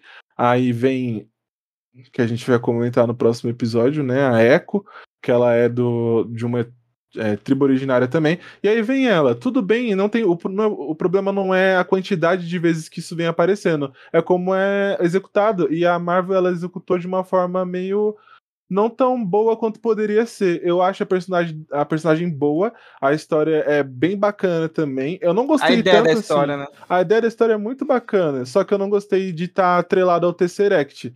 É, ao- não, ao Tesseract não, mas a Asgard. Tipo, pra quê? Não precisava colocar Asgard na história. Não, não fez É que, diferença. é, que na, é, é que eles levaram em consideração o filme, né? No, no filme o Tesseract tá em Asgard. Mas não precisa. Mas sabe? exatamente, é por isso que eu tava falando. Tipo, eles quiseram trazer um elemento de, de familiaridade com o público, só que não precisava. Como a personagem já é nova, você tinha toda a justificativa pra falar, é uma personagem original. E, não, e desconectar ela completamente de qualquer coisa que já, a gente já assistiu na Marvel. E deixar ela ali isolada. E aí. Isolada não, porque ela até parece mais pra frente, mas enfim. Aí, é, o que, que acontece? Eles pegam o Tesseract, a forma que ele é colocado ali, tipo, é, ele fica na aguinha, e aí a galera quer ir atrás dessa água porque é água de juventude, sendo que não tem nada a ver, é, ele- a- o bagulho meio que te teletransporta pra uma realidade que todo mundo ali fica imbuído com a energia do Tesseract, todo mundo ganha a, a força, né, o Tesseract meio que se funde, né, funde o próprio corpo com a, a essência da, da, da Joia do Infinito, e aí ganha poderzinhos específicos pra fazer várias coisas. E aí, tipo, fica meio aberto porque eu achei idiota cair na água e entrar no portal, eu achei meio estranho. E aí, qualquer um que entrar vai poder ter esse poder também? Qualquer um que entrar vai parar no mesmo lugar? Né, Qual é a lógica? Eu Da- também da- quero entrar nessa água aí, se for isso. Tipo, porque os caras, É, tipo, o- é eles- a água da banha da Bela Delphine. Hum, se eu não me engano, a galera do malzinho lá, o galera do mal, os, Os espanhóis. eles entram ali e aí, tipo, eles não vão ganhar poder também? Só, só quem é indígena ganha? Tipo, não entendi, não foi bem explicado. E... Mas fora isso, eu achei legal a, a mostrar a cultura lá da galera, a escolha estética, assim, das tatuagens eu achei mal feita, podia ter sido outros estilos, assim, visualmente não achei tão legal. Bem Mas básico, né? Ficou bem, é, ficou bem assim, aí brilha, enfim. E aí é isso, mas eu gostei. Gostei das cenas de perseguição, gostei de toda é, esse, esse peso dramático, né? Fa- faz a gente pensar bastante é, com a Marvel como uma, uma- um grande veículo de comunicação, mostrar pra gente o que, que significa ser colonizado, o que, que significa você perder tudo que você tem, perder a sua família por conta de gente poderosa, gente que vem não sei da onde, vem dominar a sua área, etc. E, e esse- eu acho isso legal de mostrar. Só que fora isso, pro final, quando foi encaminhando pro final, eu não gostei muito, porque tinha. Eles poderiam ter mostrado de forma diferente. Eles foram lá. é, quem que era aquela mana lá que tava fazendo? Eles queriam. Era a parada de batizar, né? Eles era a favor do batismo. Do batismo dos, dos nativos ali, né? Eles estão tirando a cultura total deles. Aí tinha essa princesa, rainha, sei lá quem é. Era a rainha. Rainha da É. Espanha. rainha da Espanha. Ela chegou lá com umas ideias erradas da, e queria acabar com o pessoal ali. E aí ela foi lá deter essa mulher.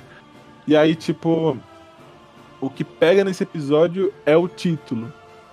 Que é se ela remodelasse o mundo, né? Kaori se ela remodelasse o mundo. Ela não remodelou porra nenhuma. Ela não fez nada.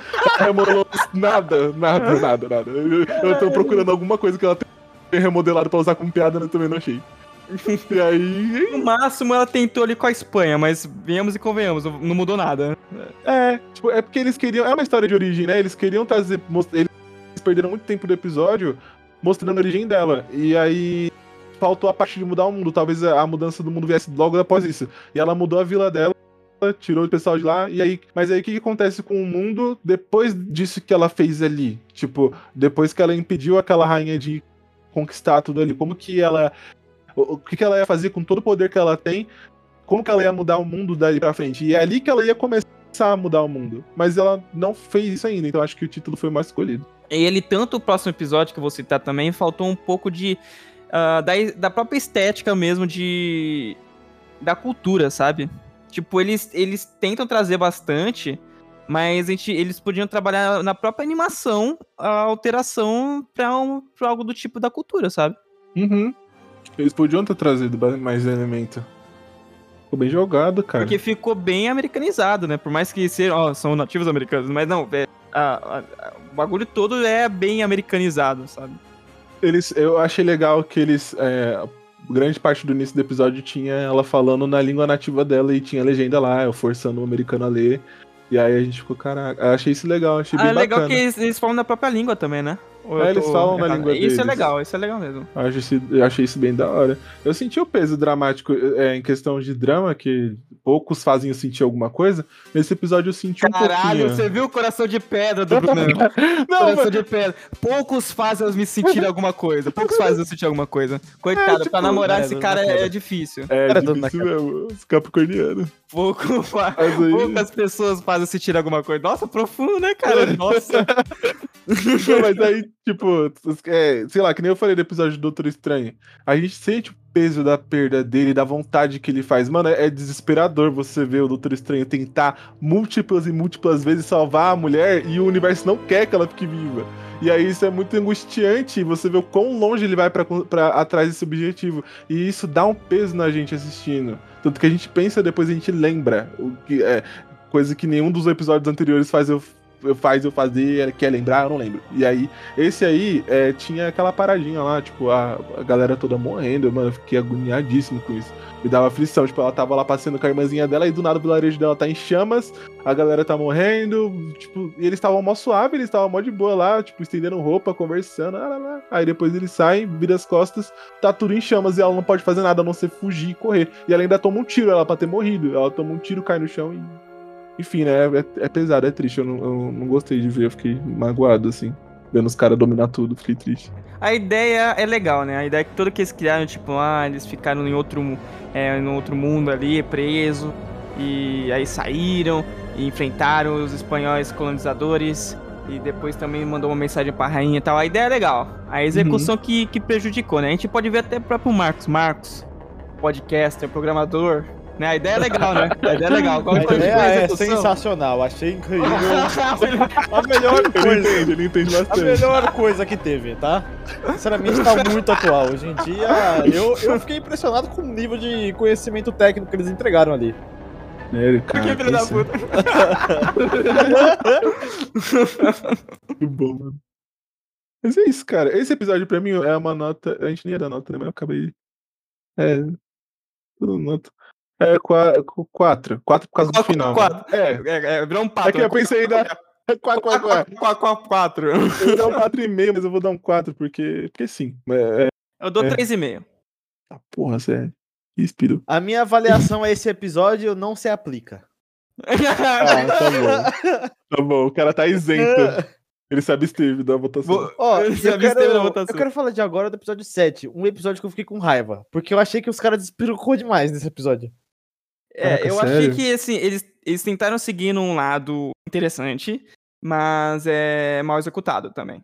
muito mais executado. Pô, eles despirocaram pra caramba, né? É, eu digo até em estética de escolha do visual da era que ficou depois. Nossa, que ficou horrível. Ficou feio. Toma proporções malucas, mano. É forçado demais, cara. Eles começaram o pé no chão, né? O começo é legalzinho até, vai. Que, tipo, ele. O Odin expulsa a Era do mesmo jeito que expulsou o Thor. Isso eu já comecei, acho que meio errado, né? Que a Era é outra coisa do Thor. O Thor era só pra ensinar uma lição, tá ligado? Tipo, eu vou expulsar é. você pra terra, pra você aprender a se virar, ai, ai, ai, arrumar o quarto, arrumar a cama é bom, sabe? É, é tipo isso. Agora mandou a Era pra terra.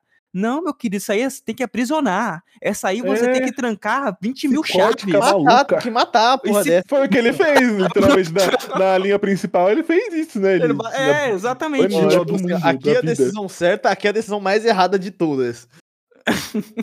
Caraca, o cara pode... Ai, ai, ai. Vamos lá. Para de matar a mocinha. Vamos para de Não, matar a mocinha. E, e, outra coisa, ela chega na Terra com mó, com mó ego inflado, tá ligado? Já chega assim.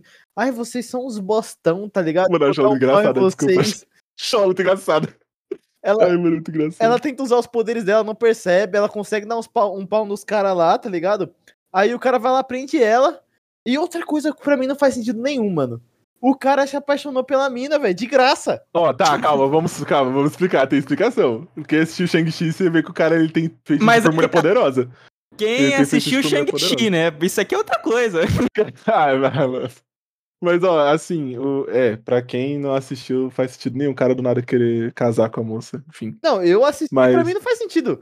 Porque ele era super é. apaixonado pela mãe de Shang-Chi 2 desde sempre. Mas ele não conhece ela ainda. Ah, ele não conhece. Entendeu? Tipo, nessa história aí, ele tá ainda conquistando pra cacete. É. Ele vai conquistar, ele vai conhecer a mãe do Shang-Chi, tipo. O Shang-Chi, ele, é, ele não tem longevidade que nem o pai dele, tá, gente? É recente. Aí, tipo, sei lá, tem 20 e poucos anos esse maluco. Foi 20 e poucos anos atrás que ele conheceu essa mulher. E aí não tinha ainda. Era a época do Império Chinês aí, mó antigão. Mas é o que eu gosto desse episódio, de muitas coisas que ficaram uma merda e ficaram parecendo um liquidificador de ideia aleatória é, e mal executada, foi o, o desenvolvimento da Hela como personagem, sabe? Tipo, eu achei ela. Eu achei que mostrou bastante da personalidade dela, mostrou um pouco mais sobre qual é a visão dela sobre as coisas, o que, que a relação dela com o próprio Odin, sabe? Eu achei. Porque no filme que ela aparece, que devia ter acontecido isso lá, aconteceu, é, mostra muito da personagem é, é, tipo, qual o problema dela com, com isso tudo, sabe? Tipo, ela é muito louca, ela quer matar todo mundo, a vibe dela é essa e foi isso que ele me ensinou a fazer, conquistar e tudo mais. E aí ela chega aí embaixo e ela chega exatamente como o Thor chegou. É. Prepotente, ela obviamente tenta ativar os poderes dela lá. Tem faltou Viagra. É, chegou lá, tipo, bancando o maior papo, porque ela realmente achou que ela tava fortuna ainda. Então isso é justificável. Mas eu gosto que mostra muito mais do humor dela. Ela é uma personagem que ela já era engraçada no filme, né? Por conta do Taka Waititi, né? Mas aí ela volta aqui ainda com humor. E eu acho isso legal, porque eu acho que combinam esse humor ácido dela aí. E, e, e, aí eu gosto como é trabalhado depois a relação dela. Eu achei que a única forma dessa mulher, a ela, mudar de personalidade, mudar a visão de mundo dela, seria. Não, não tinha lugar melhor do que ali. Do que em Talô. Tipo, se vocês têm uma memória um pouco mais fresca sobre como era lá, é, foi a mesma vibe, tipo, a Talô, a, a cultura do pessoal lá, quando a, o Shang-Chi chega em Talô pela primeira vez, ele conhece a tia dele e a tia dele começa a é, desconstruir a, o Shang-Chi da visão do pai dele. O pai dele construiu o Shang-Chi, então o Shang-Chi lutava que nem o pai dele, pensava como o pai dele em certos aspectos, então ele não tinha a mente aberta, tanto que tem a cena de luta dele contra a tia dele que ele perde igualzinho ele perdeu igualzinho o pai dele perdeu. E aí a, mãe, aí a moça explica para ele uma, um ângulo diferente de se ver a vida, uma forma diferente de se lutar e, pra, é, sabe, qual o significado das coisas. E aí eu acho que casou muito com a questão da Hela, que é uma doida que quer conquistar e o cara também é. O pai do Shang-Chi, né, o Wenwu, ele é um doido que vive para conquistar e ela também. E aí ela foi para lá, mudou a visão dela da vida e trouxe isso pra ele. Eu achei legal juntar esses dois personagens por conta disso. Porque eles dois são conquistadores. Eu compadeço com esse cara aí, porque eu também só me apaixono com mulher foda. Mas. mas me apaixono é por todas. Filha da puta. Mas, ó, eles trouxeram uma questão estética muito interessante, mas não trabalharam muito bem nisso, que é a mistura do nórdico com oriental. É. Até o oriental que tá inserido no filme parece ser algo gratuito, sabe? Tipo, ah, galera, você, se ela não, não se comportar ai, ai, ai, tem esse dragãozinho aqui voando, sabe? Tipo isso. É, tá ligado? Ficou jogado mesmo, ficou jogado mesmo. Entendeu? Aí, porra, gente, zoadinho, vai. Foi copiado e, colado. Achei zoado é a justificativa para trazer o Odin pra Terra. Ai, a gente viu que você tinha sumido dos olhos que tudo vem e eu vim aqui te, te, te salvar ela, vim aqui te vingar. E ela fala assim: ah, vai se fuder, só tá aqui pra pegar os anéis aqui, ô seu pau no cu. Doente. Não, e tipo, vai totalmente ao, ao oposto do que ele tava propondo no começo do episódio, né? Que é a paz. É, tipo, por mais que tenha um cara com poder pra matar Deus, porra, foda-se. O cara coloca a filha de castigo e depois fica com dó. Fala, putz, será que mataram ela mesmo? Tá ligado? Vamos lá. Não, será, que Vamos castigo, tá será que o castigo foi somante? Nossa, Deus, cara, cara, puta que pariu. O Odin tá de sacanagem, né? Tem pra porra, no final. Tipo, ó, eu achei da hora, tal, ela foi lá, mudou de mundo, beleza. Aí ela chegou. Eu achei legal também a ideia dela assumir o papel do Odin, né? Pegar os poderes dele, dar a volta por cima, achei isso legal. Só que ficou muito feia aquela roupa. Aquela roupa lá, mano, ela foi trabalhado pra pro personagem assassino e mortífero, a deusa da morte. E aí pinta de branco. Nossa, cara, eu quero citar também que de novo juntou ela e o cara pra ir atrás do Thanos. Ah, é verdade. Caraca, mano, o que que o povo deixa o Thanos em mano, paz, cara? Tava de boaça, tá ligado? Anos, foi anos antes do Thanos querer dominar o mundo assim. É, quando Thanos tava... de boaça aí do nada eles chegam. Que porra que tá acontecendo? Mano, eles nem sabem o que, que o Thanos vai fazer, velho. Mano, sim, senhora. velho. Deixa o Thanos em paz, eu do tô, nada. Eu tô com dó do Thanos agora. Porra, o Thanos, mó gente boa. Na primeira temporada a gente viu que dá pra mudar até a mente dele, se quiser. O cara lá bebendo lá com os parça, oh, sabe? É, é, é, mas não entendi por que eles foram. Assim. Por que eles foram atrás do Ó, Eles foram. Ó, primeira coisa que um negócio, uma crítica muito forte ao Arif. O Arif acha que tudo ainda roda em torno do Thanos. Não existe mais nenhum vilão sem É que eles acham assim que o único vilão que funcionou é o Thanos. Exatamente. real, real. Aí o que acontece? O, eles dois viraram, ela e o, e o cara lá, eles viraram meio que um defensor do universo. Tipo assim, em vez de trazer guerra, eles vão trazer paz. Aí o Thanos tava fazendo aquela guerra lá no, no mundo da Gamora, que ele mata metade da população. Eles veem isso e vão lá matar o Thanos, tá ligado? Nossa, que Como eles viram isso? Como eles? Como eles sabem disso, tá ligado? velho. Voltando um pouquinho sobre a coroa dela, que eu achei que foi uma escolha estética aleatória, tipo, é, desde quando foi estabelecido que a coroa dela dava poder no filme quando ela apareceu? Desde quando, tipo. Eu acho que eles deviam, quando ela virou, tipo, é, a era a branca, né? Que nem Gandalf, quando virou branco, né? Ficou mais sábio, mais foda tal. Tipo, devia mudar a estética da, do capacete dela ali também, cara. É, porque mano. aquela estética de capacete é para ser negro, né? Pra ser obscuro, algo poderoso no obscuro, nas sombras, assim. Porque ele Sim. é muito pontudo. A gente sabe que quem trabalha com animação, quando você faz o, um objeto mais pontudo, né? Um quadrado, ele simboliza mais. É, agressividade, inimigos, né? Agressividade, exatamente. Aí quando você faz algo mais redondo, é algo mais é, confortável, né? Pacífico. Mais abraçável, pacífico. Tudo bem que, tipo, a gente não precisa literalmente transformar ela na pessoa mais fofa do mundo só é. porque ela foi pra Talô, mas. Sim. É, Porra, é, isso que... daí foi preguiça só. Então, mas é o, o, o, que eu mais tô querendo dizer que é o seguinte: eles mantiveram a mesma estética do capacete e colocaram ele branco. Ficou feio ah. demais. Deu um croma pra ela, tipo. Fizeram a mesma coisa que fizeram com visão. Exatamente, exatamente. tá vendo? Gente, eles apagaram já era. É, Daqui a pouco ela vai sumir. Prepara, se preparem que vai ter mais personagens ficando branco, hein? Galera, tá faltando tinta na mano. Fica esperto, fica esperto. Acaba nos recursos. A gente, a gente já viu até o Capitão América agora, o Falcão, ficar branco. Daqui a pouco a gente vai ver ele morrer, fica ligado, gente. É, o Falcão Nossa, meu Deus. E o Wenwu também, o cara não abre a boca, né? Falou porra nenhuma episódio inteiro. É lógico que ele tava Teve apaixonado. Ele tava apaixonado pela ela. Ah, tá. De graça. Quando você fica apaixonado, você fica quietinho, assim, silêncio. Não, quando, quando o homem é apaixonado, ele muda, tá ligado? É, ele muda porque ele fica só vendo os olhos, só fica vendo a pessoa, entendeu? Entendi, é que você não sabe, né? Que não tem nada que apaixona. Você não se apaixona, entendeu? Não tem nada que mude seus sentimentos. Sou vazio, triste e vazio. O, o, Bruno, ele me fez mudar um pouco de opinião lá, ele fez entender um pouco melhor aí, trazendo essa parte da sangue aí, então gostei um pouco mais. Eu, eu, aumenta, eu aumentaria a nota só por causa do Bruno. Ó, oh, olha só. Visões. Fiz a diferença, intervi. É por isso que não falamos com o Bruno. Não, não, não. Que ódio, essa piada não. falamos essa com o piada não. Bruno. Tava demorando.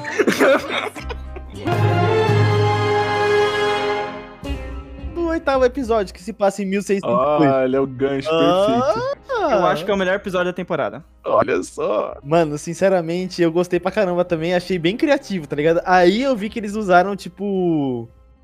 A massa cerebral deles pra fazer um episódio. Ai, Só cara. zoa, mano. Mano, eu tinha um negócio, eu tinha um hobby de pesquisar na internet personagens em, em estilos diferentes, né? E eles pegaram os personagens e colocou na época medieval, cara. Ficou muito massa o Tava visual. estranho, né, o cara, assim, antes de dormir. Ficou muito bom o Pensando visual. nisso.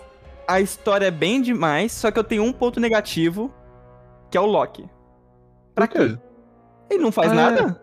Ali. Eu vou ah, te explicar. para. Eu vou te explicar algo que poderia ser melhor, e acho que você vai concordar comigo, né? Hum. Eu, eu tava no final do, da- da- do episódio, assim, mais ou menos, que tá tendo aquela batalha lá no palácio e tal. Aí estavam tentando descobrir quem era o precursor lá daquela magia.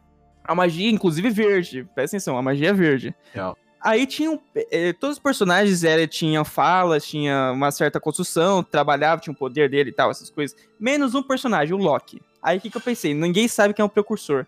Então, pra eles trabalharem melhor o Loki, então a, a magia já é verde. Não, não trabalharam o Loki ainda. E tem o plot twist de saber quem é. Nossa, só pode ser o Loki, tá ligado? Só pode ser o Loki, aí eles vão Mano, trabalhar o Loki já em cima disso, sabe? cara. Aí não era o Loki. E ainda, porra, nossa, é porque os caras não gostam, eles odeiam fazer conexão com as coisas que eles lançam, eles não gostam, eles gostam de ficar lá em 2016, na fase 3 da Marvel, eles gostam de ficar lá, eles não gostam de trabalhar com o que eles É, produzem. Isso, tanto isso. que isso Porque, faz mano- anos pra eles lá como vilão, né? Isso, só faltou o Thanos aparecer. Quem é o precursor do Thanos? Cara, facilmente isso daí poderia ser só uma variante do Loki, ou tipo, o, La- o Loki mesmo de. Da parada lá, tipo, sei lá, fazia um gancho maluco, botava o, O Loki, Loki- da série mesmo. O Loki só segurou o caveiro e ficou sentado nesse episódio, cara. Ah, mano, fazia, dava um jeito. Eu acho que, tipo, eu ia, eu ia justificar, né, a, a- seu comentário aí do começo sobre ai, qual é a utilidade do Loki, blá blá. Só que se ele tivesse sido usado dessa forma, teria sido mil vezes melhor. Ô, pô, Então. e eu achei bem gostosinho, ah, tipo, o começo lá, falando que é uma história, tipo, parecida com uma história shakespeariana, tá ligado? Achei mó legal. Uhum. É, eu gostei, não, a estética desse episódio tá maravilhoso, cara. É, E- como realmente é. O Rogers Hood. Muito bom. velho. E quando ele vê a Capitão Marvel, mano, é, é tipo um match tão forte, tá ligado? Eu, eu, eu chipava Cara, muito sim. mais, mano, esse casal. A Capitã, a Capitã Carter marombona e o Steve Rogers marombom também, tá ligado? Nossa. é, marombom. Eu não sei, ele é do. Ele é da linha do tempo que ele bate lá na, na joia, né? Na joia do tempo, né? Eu acho que é. Ele bate na joia do tempo que ele tá lutando contra o Thanos, e inclusive ele tá usando o, o escudo que o Pantera Negra fez pra ele. E aí ele dá um socão lá e do nada ele é teleportado no tempo, no passado e para ali. Mas, acho mas é a quem é, por que, por que caralhos ele decide ser o Roger Hood? Esse nome fica muito bom. Rogers Hood. O rap falou assim: Rogers Hood. Ele tá putasco Hood. Caraca, do nada o cara gosta. Ah, tô aqui em 1602, vou fazer uma fantasia maluca que eu tenho na minha cabeça de ser um arqueiro doido. Aí ele vai lá e. Nossa, quero fazer isso agora, quero. E os caras têm tecnologia de ficar. rico. Os caras têm tecnologia de ficar minúsculo, cara. Os jaquetas Verdade. amarelas, tá ligado? E o- tem E é o que? Magia? É o que? Não explicaram. Não lembro de ter Não, explicado não, não isso. falaram, não, não explicaram. Mas, ó, os caras gostaram de transformar o rap em Hulk. Não, gostaram mesmo. Foi, gostaram, gostaram. Voltaram de novo com isso já, tá ligado? Ele é tão feio. Não, é feio, esse Hulk é feio mesmo. Será que eles estão querendo... nele. Será que eles estão querendo transformar o rap no MCU em Hulk também, cara? Porque é um personagem Será? agora que ficou meio gratuito, né? É, ficou gratuito demais. É que veio do. Veio do Duro de Matar, né? Uhum. Veio do de matar e virar Hulk e aí mantiveram aqui também, né, Ah, eu cara? não espero mais nada da, da Marvel, porque, ó, essa, o Arif pra mim é a prova de que a Marvel não quer conexão com mais nada, ela só quer lançar o que der na telha e eles nem sabem o que podem lançar. Eles têm uma ideia, daí eles falam, ah, não dá pra fazer isso agora, mas lança sim isso, aí eles lançam qualquer bosta. Porque eles vão fazer essa merda aí desse. Essa merda não, gente, calma. Vão lançar o, o Capitão América lá, o Nova Ordem Mundial, que mudou de nome também, que é Admirável Mundo Novo agora, né? É, Isso. Capitão América admirava o mundo novo, e aí a história gira em torno da, do bagulho dos Hulk lá e tal. Parece que é, a Hulk. teoria é isso, né? Que o Harrison Ford, que é o General Ross agora, vai se transformar no Hulk vermelho. E aí seria da hora se, se entrasse, né? Mas eu não imagino que a Marvel vai ter capacidade de colocar o Hogan ali. Transformando. É, não, sim, sim. Não, e também não faz nem sentido, que agora já tá. Tem muito Hulk, né? Tem a She-Hulk, tem o Hulk normal, bota né? Que é o mais, bota mais. o Professor Hulk, né? Aí tem também o, o Rei Hulk no, na série da She-Hulk. Aí tem o. Não falamos sobre a série da She-Hulk aqui, tá? Caraca, mano. E tem o Hulk vermelho, que eu acho que vai ser muito foda se transformar. Se conseguiram convencer o Harrison Ford de virar o Hulk vermelho, pra mim tá ótimo. Acho que ele foi na onda do Taika Waititi, sem dinheiro, acabou de pagar a conta de luz. A questão do Harrison Ford não é nem conseguir dinheiro, é que ele sempre quer fazer algo ele não quer voltar pro passado. Porque dinheiro ele tem, sabe? Ele, ele é o Indiana Jones, ele é o Han Solo. Ele negou. Não foi ele que falou que não era bom fazer filme de herói e ficar afastado desses bagulho? Não, assim, muita gente falou, né? É, é, que ele. Eu não sei se ele falou isso, porque ele gosta sempre de inovar. Ele, ele é aquele. Ele é aquele ator que quer fazer sempre algo novo, sabe? Uhum. Ele não quer repetir, não, quer, não gosta de ficar repetindo. A não ser que pague muito, muito, muito bem. Entendeu? É. Tipo, Han Solo. Ele, ele, ele não, não queria saber de Han Solo. Não, não me chama pra lançar, não sei o quê. Eu falei assim, galera, ó, é, galera não. Senhor Ford, toma esta maleta de dinheiro e a gente mata você no filme ainda. Aí não tem nem como você voltar. Aí eu, beleza, tô lá. Ah, tá entendendo? A Indiana Jones agora também aposentaram aí, né? O Indiana Jones fez o último filme também pra não voltar mais, entendeu? É isso. Aí Triste, também. Mano. Blade Runner fizeram de novo também pra não voltar mais. Aí agora ele também tá na Marvel, né? Aí não sei quanto tempo ele vai ficar. Eu acredito, sendo bem sério, já que o ator que fazia o General Ross morreu, ele fica aí só pra esse filme também. Eu Me acho, acho que não, ele não é do tipo de ator que fica preso com contrato, sabe? É um filme solo aí, também o cara, coitado, não consegui. Tá, a idade dele não tá conseguindo nem andar. Você vê ele andando, o cara tá com problema até pra andar, né? Então, assim, pra morrer da noite pro dia, esse homem aí, infelizmente, espero que. Quer dizer, felizmente espero que isso não aconteça, né? Que Nossa, é um eu já fiquei assustado aqui. Caraca, Infelizmente, é um espero que não aconteça, caralho. é, é, um dos meus atores favoritos, eu gosto muito dele, quero conhecer ele um dia. Mas, por mais que ele seja um babaca escroto. é, voltando pro oitavo episódio. E aí, mano? Ah, tá. Eu acho que, na minha opinião, a, a funcionalidade do Loki, né? Voltando naquela aquela questão lá, foi uma referência que eu não sei se ficou muito explícita para todo mundo, mas pelo que falaram na internet, era que, tipo assim, o, a presença do Loki ali era para juntar os Vingadores novamente. E aí que é aquela premissa de que o Loki ele sempre vai ser responsável pra união dos Vingadores. Então. Ah, mas eu não senti isso não. Eu senti que ele tava mais parado mesmo. Ele tipo, tava, tipo, tava porque só, a parada. Só, tipo, figurante. Isso tava presente, sabe? Não, então, a parada motivo... que foi. Hum. É que ele tava na merda do, daquela carruagem lá, fazendo sei lá o que, com um monte de menina lá, e aí o cara vai assaltar ele, né? O Steve. E aí ele foi meio que, entre aspas, né? O responsável por, pelo encontro da Peg com o Steve, né? Aí tem aquela parada. Ah, mas pô, pô, podia ser qualquer um naquela carruagem, tá ligado? Exatamente, é. Por isso que eu falei que a sua ideia era muito melhor. pro, Entendeu? pro Loki, tá ligado? É, é podia ser qualquer um naquele carruagem. Ele tá gratuito nisso aqui, gente. Vocês querem criar um motivo Tipo, ah, nossa, o Loki é sempre o cara que tá juntando os Vingadores. Pô, aquilo ali, nada, é, tá nada, gente. Desculpa. Mas, mas eu achei engraçado, é, tipo, o, o, papel que colocaram ele, né? Tipo, de ator, completamente dramático e bobinho. Porque é, eu acho que, que faz sentido com o personagem, né? É, faz é. sentido com ele. Acho engraçado pra ele, ele ser isso. Eu gostei mais, assim, a história no geral nesse episódio, tipo, o contexto dela, de, o motivo que dos Vingadores está se reunindo foi fraca sabe? Tipo, o, o grande vilão, né? De, o que que é, não, isso foi fraco. Mas o, o todo da hora desse episódio é a estética, é, de como trabalhou é, o, a interação entre eles, sabe? É, é, isso, de reunir os Vingadores de novo em 1602, sabe? Isso é para mim é. E é, tem quadrinho fantástico. disso, né? Tem quadrinho disso. De, acho que é que Marvel 1602 mesmo, literalmente. É, é, só que a história é bem parecida, e só que são personagens completamente diferentes. São, tem o Demolidor, tem. tem é, é, outro elenco de personagens. Mas é bem isso, a ideia é literalmente essa: pegar personagens do MCU numa estética medieval zona, e aí tem uma história. E a, e a história se desenrola parecido com o que foi no episódio. Foi Foi quase a parada que fizeram com o Duro de Matar, mas foi um pouco mais diferente. E ela perde o Steve de novo, não é? Perde o Steve de novo, ela é. perde, tem esse peso aí. É, eu acho que ninguém. Ou você é um herói, ou você vive o seu amor. E a gente aqui escolheu ser herói, né? É, é isso aí. Menos o nosso querido Bruno, né? Que não tem nada que mude os sentimentos dele. É verdade, verdade. O Bruno escolheu ser o vilão. Eu sou eterno, né? Eu, tava, mano, eu sou vilão agora, é. Eu sou vilão. Pô, o Kang, não tem mais Kang, né? É, é verdade, tô precisando. Olhar meu currículo pra Marvel. Pô, se tivesse e-mail, eu mandava, mano. Sem zoos. Manda direto pro Kevin Feige. Eu vou mandar. É. Kevin Feige, arroba Será que ele tem Insta, velho? Vou mandar lá no Insta dele, velho. Direct. Me contrata? Se me contrata, pelo amor de Deus. Please, I am very, very good actor. Brasileiro, caipirinha, futebol. É, vocês estão pegando aí várias oh, pessoas de outros países. Pelé. I'm a Brazilian, I'm Brazilian. Faltou o Brasil. É um, uma, um país tropical. Tropica no é, meu Blessed for the God.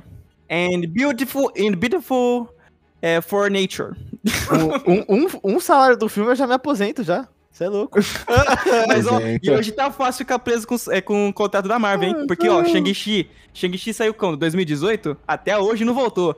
Nem com participação de cena pós-crédito, cara. Então, cara, tá Caraca, fácil. Mano, sim, mano. Estão guardando demais, rapaz. Mano. Vocês lembram da América Chaves? Ah, é, isso existe, né? Mano, e ela tem, literalmente poderia atravessar o multiverso, por que ela não, não foi utilizada no Arif ainda? Nunca mais voltaram. Nunca mais voltaram. Nunca mais trouxeram essa moça. Oh, mas tá lá na, no Sanctum muita gente não gostou dela, tá ligado? Todo mundo fala assim, ah, tomara que ela nem volte. eu gostei até, gostei. gostei. É, tipo, é fraco, é fraco, mas, é, porra, dá pra ver nitidamente que é algo pra se trabalhar durante a saga, né? É que o filme, é, que o filme, no filme ela poderia ser evitada se o, se o Doutor Estranho falasse desde o começo, falasse assim, Mano, você consegue controlar seus, seus poderes, é só você controlar. Ela, oh my god, é verdade! Tá bom, tá bom, vou tentar agora, só agora. Vários momentos que eu poderia ter tentado, vou tentar agora. Eu, eu gosto da personagem, é algo, é literalmente um personagem pra se trabalhar durante a saga, né? A questão Mas... é que ela nunca mais voltou.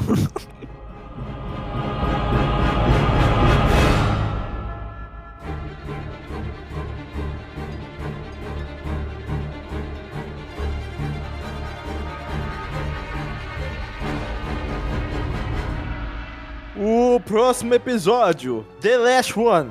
Trem Supremo Intervista, ele interviu no quê? Interviu em nada. Quem interviu, na verdade, foi a Carter. E os caras, os caras, mano, os caras não sabem escrever título, velho. Não sabe. Não sabe. Caralho, os caras que escreveram os títulos não assistiam os episódios. E, e se o Doutor Estranho pirasse de vez? Porra, caralho. É esse, Caraca, esse episódio? É. Acho que é o que. É porque o Doutor Estranho, ele. Assim, o Doutor Estranho é aquele que a gente já viu pirado, ter virado herói e tá, tipo, tendo esse cargo de cuidado dos vilões, tá? Essas coisas. Assim, levando em consideração, acho que ele é o melhor Doutor Estranho que existe, que foi criado na Marvel. Assim, melhor até que Me o. Acho. É, assim, na questão do, de mal, né? Porque o Doutor Estranho também hoje tá meio zoado, normal, né? Eu, eu aquela confundi... peruca que não para na cabeça. Isso, aquela peruca que não para na cabeça e tal. Mas agora, por exemplo, comparando ele com o Doutor Estranho do mal que apareceu no Doutor Estranho no Multiverso da Loucura, nossa, ele é muito foda. Aí esse bagulho lance com os tentáculos que ele usa de poder, nossa, muito foda, cara. Ah, eu acho muito pica. E ele mesmo, o personagem dele no, na primeira temporada, porra, é incrível. Ele voltando no, no, como guardião do multiverso no último episódio da primeira temporada também é foda. Sabe? E nele aqui eles transformaram assim, do nada, entre aspas, do nada, né? Porque a gente já viu que ele era do mal ao mesmo tempo que era do bem. Ele. Só que ele voltar com essa questão da Christine, ele já tinha aprendido no último episódio da, da primeira temporada que a, o lance é mais sobre o mundo, sabe? Não da pessoa que ele ama, sabe? Que ele tá Exatamente. carregando esse fardo. Por que voltar com esse negócio de, tipo, desconstruir o personagem de novo? Com esse negócio da Christine, velho. Bizarro, né? Tipo, é eu acho que é o mal da Marvel desde muito tempo. É, que eu achei que eles tinham aprendido a lição, não aprenderam ainda. Tinha uma parada com a Marvel que era assim: tinha um episódio, né? Tinha o, tinha um filme, né? Que mostrava o herói passando por diversos momentos para mudar o caráter dele. Ele era de um jeito, vamos supor, aí chegava lá o Tony. Caraca, eu sou muito playboy, eu sou muito muito foda, sou muito riquinho e é isso. E aí ele passa por situações traumáticas que deveriam mudar a personalidade dele para ele aprender com todos esses erros. No final do episódio do filme, né, ele, ele aprende e aí ele salva o mundo. Aí no próximo filme, ele esquece tudo, o roteiro faz tipo ele de novo cometer os mesmos erros, de novo voltar a, a ser esquisito, só pra poder fazer de novo aquele filme e ter de novo as mesmas piadas e ter de novo os, as mesmas justificativas, sendo que não, não é algo crescente. Não achei isso legal, não acho isso legal. Tipo, a Marvel faz isso muito direto, direto, direto. Tipo, eles trazem um problema, é, tentam resolver, tá resolvido, aí ele é, começa, fica burro de novo, só pra poder aprender de novo e. Sei lá, mano. E aí eles fazem a mesma coisa com o Doutor Estranho agora. Mas eu. Uma coisa que eu vou falar é que um homem apaixonado, né, mano? ah, de novo, cara. O homem apaixonado, ele faz tudo pelo seu amor, tá ligado? Uh, de novo, cara, de não, novo. Eu já tinha aprendido. É, não, não, mas é, é, sempre bom comentar sobre isso, saca? É, é, é sempre bom lembrar também da frase do Visão, que é linda, né, do, de WandaVision, que é o que é o luto se não o amor que ainda perdura, né, cara? E... Ai, eu tô é. sentindo, eu tô sentindo que eu vou colocar no status.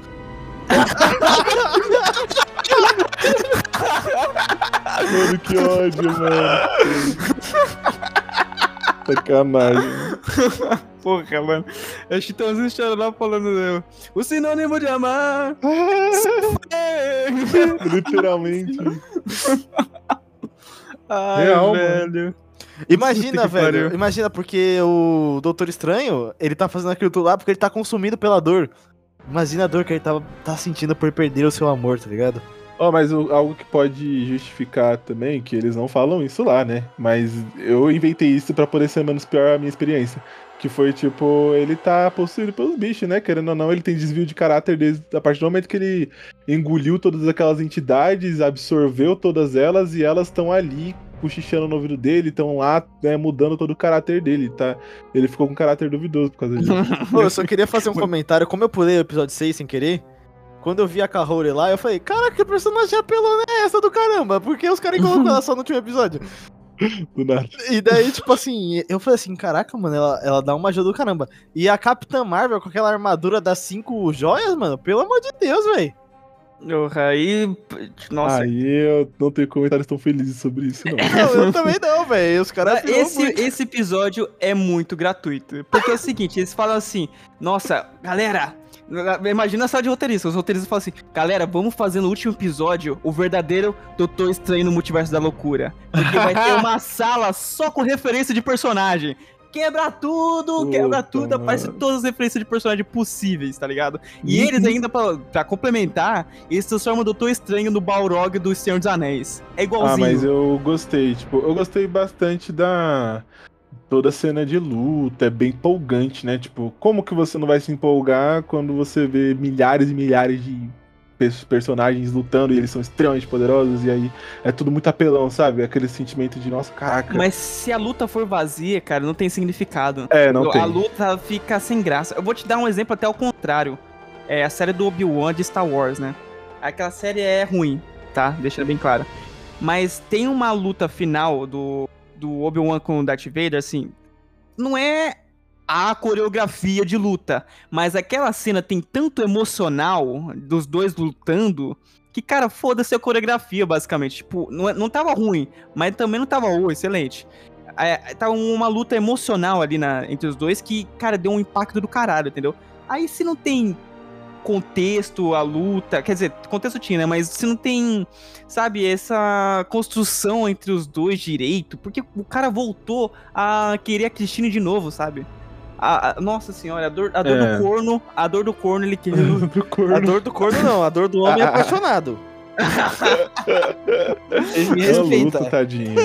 Eu luto, uma né? porra, deu uma cota nesse luto aí já, cara. O cara é Foi, é guardião mano. do multiverso, mano. Ele lutou contra o Ultron. Ah, mas eu acho que não tinha ah, muito pra onde ele ir, sabe? Ou ele sumia pra sempre, que eu acho que é o que devia ter acontecido, né? Deixa esse personagem lá. Fez, por que que não fez igual a Wanda, a Wanda foi em outro multiverso atrás do visão de, do, das, dos filhos dela, né? Atrás do visão dela é foda.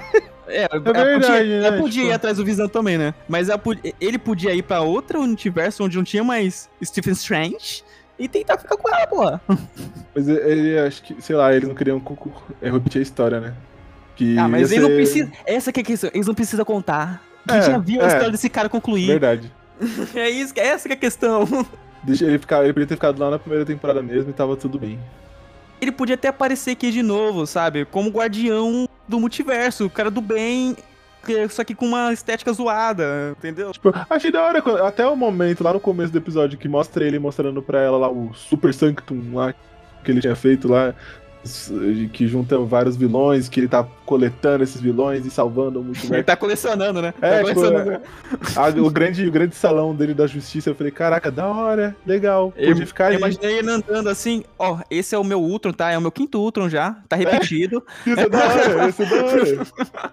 E porque, tipo, Quer mano... trocar comigo? Quer trocar? Eu tenho umas repetidas aqui, ó. Literalmente, mano. Ele, ele, podia até ser usado futuramente, sei lá, no live action, que era o meu sonho, né? Mas acho que isso nunca vai acontecer. Nunca vai acontecer porque é, fizeram aquela cara... merda do Multiverso da Loucura com aquele é, Doutor Estranho, né, lutando com, com as, é, as fui, notas musicais. Eu fui pro cinema achando que era ele, que era oh, o mesmo. Mano, eu achando. também, velho. Eu falava assim, caraca, os caras vão usar o bagulho do Arif. Meu Deus, olha essa conexão. Se fosse ele, ia ser foda. Porque, orra, que personagem bom, mano, pra ser usado já teve a PEG, agora é, ele, ia ser tudo Você não tinha bom, visto o, Ari, o, episódio dele antes de ver Doutor Estranho, né? Não, eu fui no ver Doutor Estranho Multiverso da Loucura sem ver o Arif. É. Oh, mas... mas se eu fosse ver o é, Multiverso da Loucura é, esperando ver o Doutor Estranho do Arif, eu falar, puta que merda esse filme do Doutor Estranho do Multiverso da Loucura. Exato, Foda, isso aí mano. deu uma piorada no filme. Mas, mano, se tivesse ele, seria tipo, nossa, que da hora. Se fosse a Peggy Carter mano. do Arif e o Doutor Estranho do Arif, ia ser outro filme. Não tinha por que não colocar, mano. É literalmente tinha. uma série de multiverso, porque era o momento Podia certo. Podia matar ele no final mesmo, sabe? Mas, porra, se fosse o Doutor Estranho do Arif naquele filme, ia ser outro filme. Ah, também o orçamento ali, né? Não, e também o. Dobrar, multiplicar. O Doutor Estranho ia ver que, tipo assim, o potencial de poder dele tá lá em cima. Porque ah. esse, esse Doutor Estranho que tá aí nessa série é o Doutor Estranho mais forte de todos. É, o Doutor Estranho mais forte. Acho que ia ser, ser difícil... até um motivador para ele, né? Pra mudar, ficar mais forte também. Ia ser difícil o Doutor Estranho ganhar. Talvez ter... Doutor Estranho com o terceiro olho. Acho que ainda não, né? ainda não, é. porque não consumiu várias culpas. Terceiro olho não, quarto. Nossa, mano, meu Deus do céu. Falando do episódio lá, cena de luta que foi que eu gravei da, do último episódio. Não lembro de mais nada além da cena de luta. E a, de novo eles jogando lá no final, os vilões super fodas sendo sugados lá, o cara quis fazer um milkshake de vilão é, para poder fazer. Sei que que era. Ressuscitar o universo dele, sabe o que mais ele queria fazer? Só sei que ele, ele pegou... ia reforjar o universo dele para voltar com a Christine. Isso. E aí eles pegam, tipo, ele pega toda aquela caralhada de vilão. Primeira ali... vez que aparece Rocket Raccoon. Exatamente. ele aparece. E eles o, não fazem porra nenhuma. Eles, eles, eles, agem, tipo assim, como se eles. Como se o cara fosse tão foda que eles não podem fazer nada. Eles não tentam lutar, eles não tentam fazer nada contra o cara que aprisionou eles pra gente de conversa. Eles só saem, começam a brigar com o outro e é isso aí. Foda-se o cara que né? aprisionou a gente. E aí, e aí eles começam a cena mal da vida, mano. Eu acho muito forçado quando eles colocam muito poder desnecessário numa pessoa, porque não tem como trabalhar bem quando você coloca tanto elemento poderoso e grandioso para um personagem usar, vai ficar esquisito e as pessoas vão se questionar como que as milhões de possibilidades que poderia ter sido aquela luta e a pessoa usou da forma mais besta, que é soltar um raio roxo com as mãos, tipo, é, é meio triste. Meio Nesse triste. episódio, é, eles falam assim, é, vamos esquecer, vamos, é, sabe essa parada de seguir em frente? Esquece isso. Volta com o Doutor Estranho uh, querendo a Christine. Volta com a banda Maximov versão zumbi. Volta com o Killmonger com as joias do infinito. Tá de sacanagem. Voltou com todo mundo, tá de sacanagem. Só faltou tá os caras pegar, pegar o Visão lá que tinha na, na primeira temporada e botar de volta aí. Tá ali, o cara nem fez porra nenhuma. O, o Ultron apareceu? Não lembro. É, eu, acho que apareceu preso, né? é, algo assim. Só sei que achei uma merda. O visual dela ainda ficou feio pra caralho com aquela merda daquela, daquela coroa da Hela. De novo, eles colocando todo o poder da Hela naquele negócio.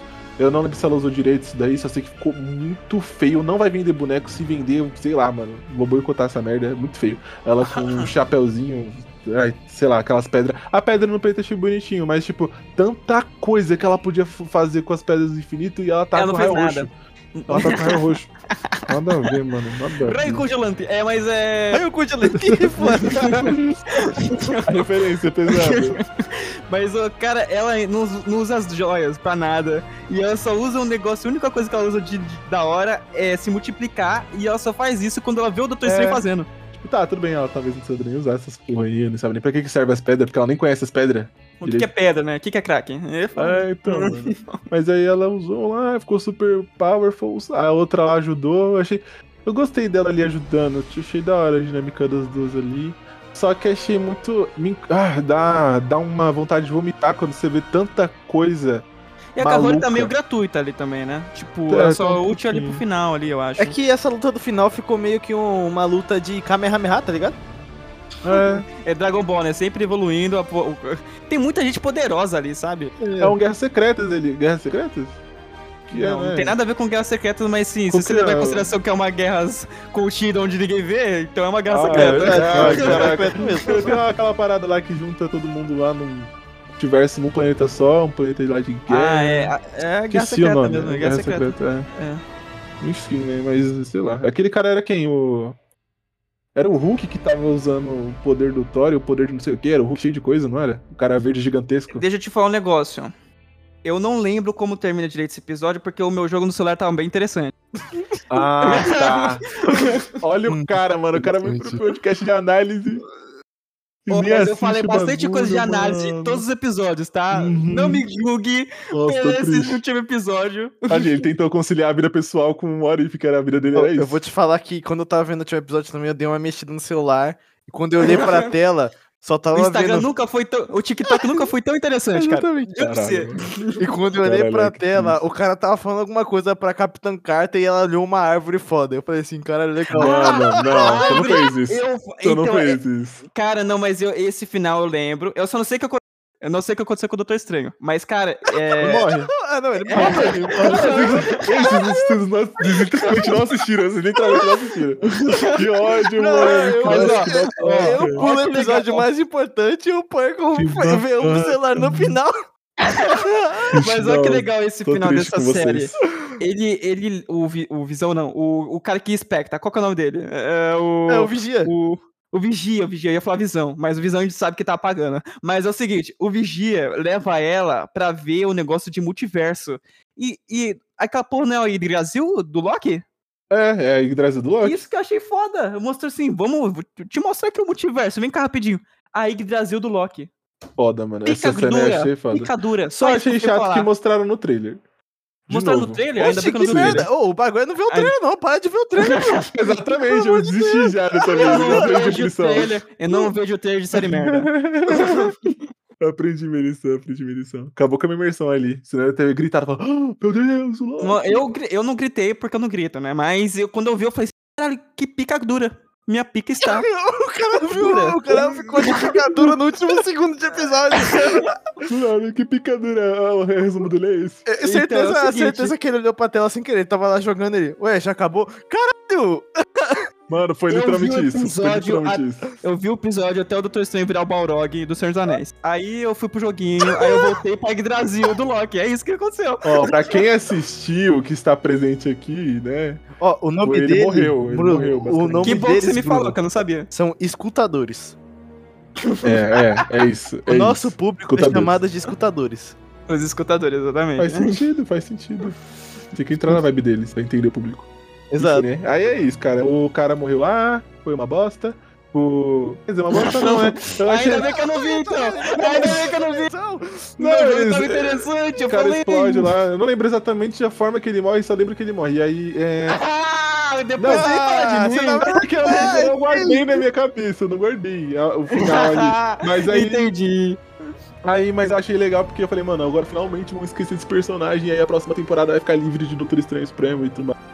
Mas... Será que. É, eu já sei de uma coisa. Próxima temporada hum. tem Tag Carter com certeza. Tem, tem, não tem que fazer. Essa cara. volta. Eles amaram, amaram fazer a personagem. Fazer, e também, coitada, a atriz tem que pagar as contas. Só acho que assim, eu não vou aguentar mais uma temporada sem. Sem. É, história boa, sem é, diversão. Sem história boa, sem diversão, mas sem, tipo, pelo menos um Shang-Chi, pelo menos um Eterno. Algo assim, mano. Miss Marvel, Marvel um Kate Bishop. Algo assim, gente. Pelo amor coloca de Deus, lançou tanta coisa. Coloca uns bagulho, tipo, mais diferente, tá ligado? Coloca mais episódio de zumbi, mais coisa medieval, tá ligado? Coloca... Não, não, não, é aquele zumbi lá eu achei bem cansativo. Os Vingadores da, da era de. da época de. da era da pedra. Não, eu vou te falar também. Eu, também, a, eu também achei o, o, episódio dos, dos zumbis dos Vingadores uma bosta. É, é legal a estética dos, dos heróis, né? Mas de resto. Sim, não, tipo, oh, é- muito mais, tá ligado? Porra. O bagulho lá foi tipo Homem-Aranha, tá ligado? Foi tipo um- os caras vendo o apocalipse que os caras resolveram de boa. Porra! O único episódio que o Homem-Aranha aparece. Cadê o É verdade, mano. Ele sumiu, o cara sumiu. Mas é porque os contratos do Homem-Aranha é um pouco mais diferente. Tá, né? tá meio bagunçado o contrato do Homem-Aranha, né, mano? É meio doideira aquilo ali, dividir aquilo ali.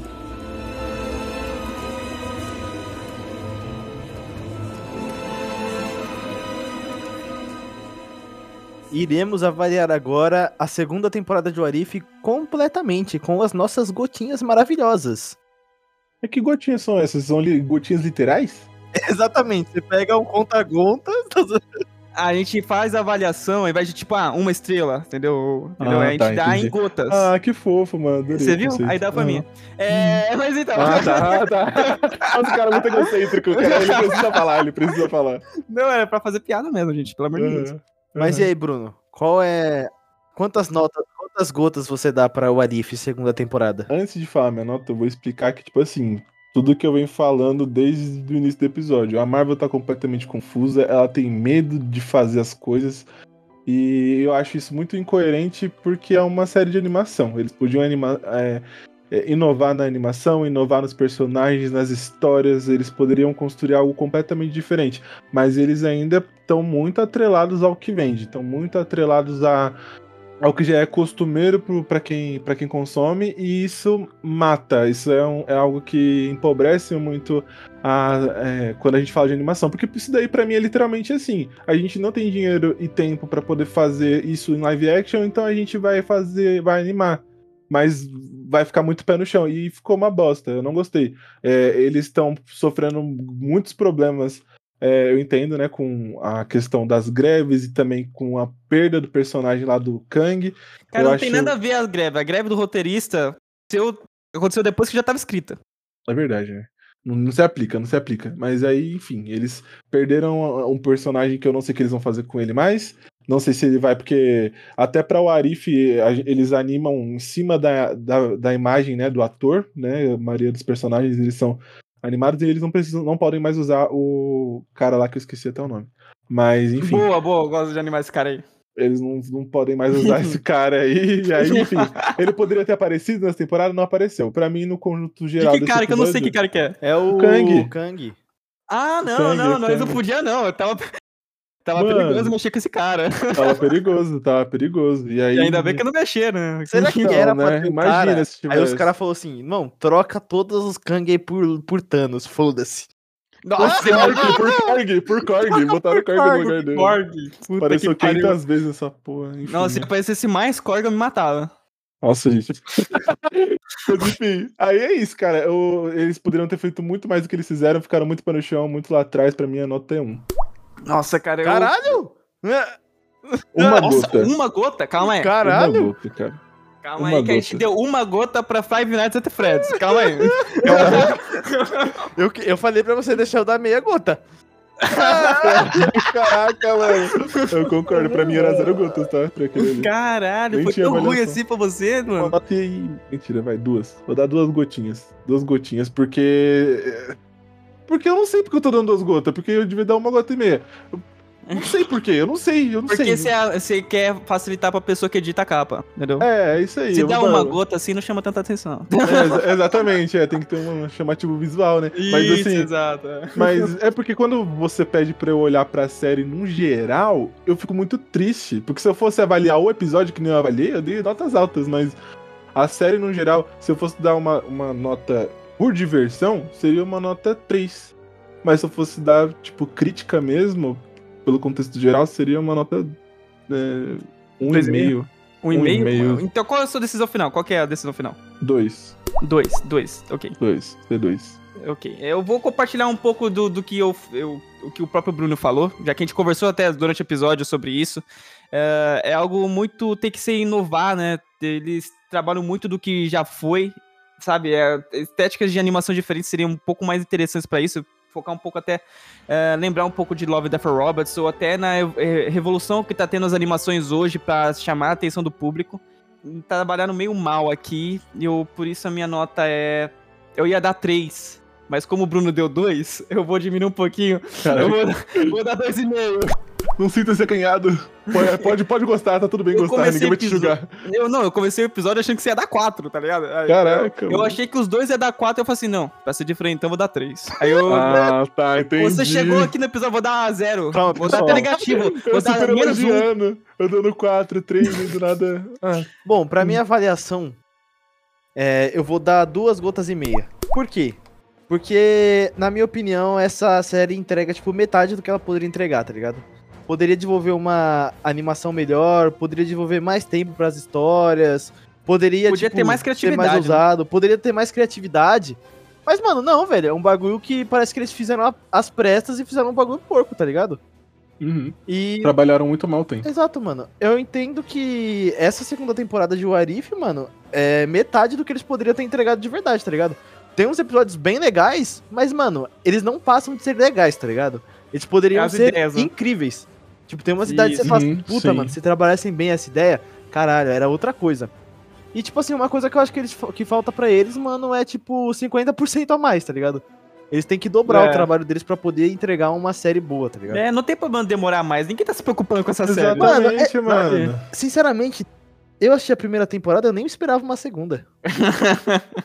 Caraca. É, tem que ganhar dinheiro, né? Dizem que tem que ganhar dinheiro. Ganhar dinheiro, né? Esse é o grande problema da Marvel. É, agora parou um pouco, né? Parece que esse ano vai ter o quê? Duas produções. É, e É, nem vai- vai ser tanto da MCU, não é? No, no- na questão da Marvel, assim, ao todo, tem as séries, né? Tem a Echo, que foi agora, tem. O Arif foi no ano passado, né? É. Vai ter o Deadpool 3 e acho que a Agatha Harkness também lança esse ano. E o Isso. único impactante é Deadpool 3, porque a Agatha Harkness, porra. Não, então, né? Nem por outra coisa que não precisava sair. Eu, tudo que a Marvel anuncia, eu rejeito. Eu rejeitei Echo e rejeitei é, Agatha Harkness. Aí Eu depois que também, automaticamente. saiu- Foi automático. É, foi automático. Falei, mano, pra quê? Não, não vou assistir. Mas eu vou assistir, provavelmente vou gostar um pouco. Eu tenho certeza que vou gostar porque eu sou um idiota. Eu não acho justo. Mas enfim, a Marvel lança uns bagulho no desespero e, tipo. é, e muito, eles começaram a bombardear a gente. Antes a gente tinha o quê? Uma obra cada. Sei lá, duas obras por ano. Era uma parada dessa. Não, calma, calma. Antigamente você fala a primeira fase? A primeira fase não, acho que é um pouco depois. Na né? terceira fase? Na É, terceira, fase tinha acho que bastante tinha produção. bastante. É. Tinha bastante. Só que a questão é que a- ó, vai. a o partir que, da quarta o que a gente as pode séries, tá pegar ligado? de referência é o primeiro e segundo Vingadores, tá ligado?